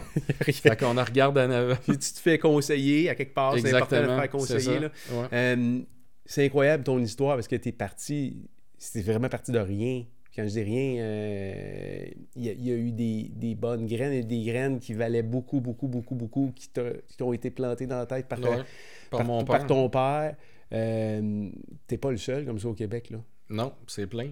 il y en a plein Ouais. C'est comme une source, euh, ton histoire, c'est une source d'inspirante pour le petit gars qui vit avec son père ou sa mère tout seul, puis qui se pose plein de questions, puis il, a- il veut créer, il a des idées, mais euh, c'est pas par où C'est commencer. pour ça que mon slogan, quand que, comme je disais tantôt au début, quand on a commencé à jaser ensemble, c'est que si moi j'ai réussi, tout le monde peut réussir. Parce que j'ai rien de plus que toi. J'ai rien de plus que la personne qui est à côté, à ma gauche, à ma droite, en avant, en arrière. C'est juste que je me suis donné aucune limite. Puis pour moi, atteindre un défi, ben je vais le faire jusqu'à ma mort pour l'atteindre. Puis c'est là que qui est l'affaire, c'est que les gens font ils veulent tout avoir, mais ils vont ils vont pas faire l'effort. Tu sais, ils vont on, on voit souvent sur euh, les réseaux sociaux une image d'un de deux gars qui sont avec un pic, mine, sont dans la mine, sont en train de je cherche piquer le diamant. je cherche les diamants, puis tu vois le gros magot de diamants, les deux en même étage. Celui qui a viré de bord, il restait trois coups de pioche à donner. Puis il y avait la, la cagnotte qui était là. Puis il a arrêté parce qu'il s'est dit ah, je réussirai pas, j'y arriverai pas. Mais il manquait la petite coche de plus pour que ça fonctionne. Fait que c'est ça que, que je partage aux gens, dans le fond. Arrêtez-vous pas. Si vous avez un rêve ou un but, allez-y jusqu'à temps que vous allez le réaliser. Puis les gens, sûrement, qui sont devenus champions du monde aux Olympiques, ils ont sûrement le même thinking, le même, euh, la même vision. Exactement. Ray, je te remercie parce que tu es joliment occupé d'avoir pris le temps de venir ici dans le, garage. Là. Ben ça a été le fun de te ben ici. Pour vrai, ça me fait plaisir parce que le, pourquoi je le partage, dans le fond, mon, histoire, c'est justement c'est que je veux montrer à, le plus de gens possible que tout est possible, que leur, avenir est entre leurs mains, puis c'est à eux à faire les efforts nécessaires pour réussir n'importe quoi. La preuve, dans tout ce que j'ai raconté, mais on n'aurait jamais pensé que j'aurais pu réaliser ça quand j'étais au primaire puis je mangeais des volets par euh, les, les, kings de, de, la classe qui se prenaient pour des gladiateurs. Puis finalement, ils me voulaient du mal, mais ils m'ont rendu plus fort. Fait que j'ai pris une mauvaise action de quelqu'un puis je l'ai transformé en, en force dans le fond. C'est clair. Merci beaucoup. Merci. Et on va être là à te suivre, à suivre tes projets, puis à continuer à t'encourager. Merci beaucoup. Puis euh, ce que tu fais, c'est vraiment inspirant. Puis pour les jeunes, pour les jeunes qui vont regarder ça, tu viens de prouver qu'on euh, peut réaliser tout ce qu'on veut. Exactement. Tout est possible. Merci beaucoup, Ray. Merci. Je merci souhaite bon succès. Merci. Merci. merci.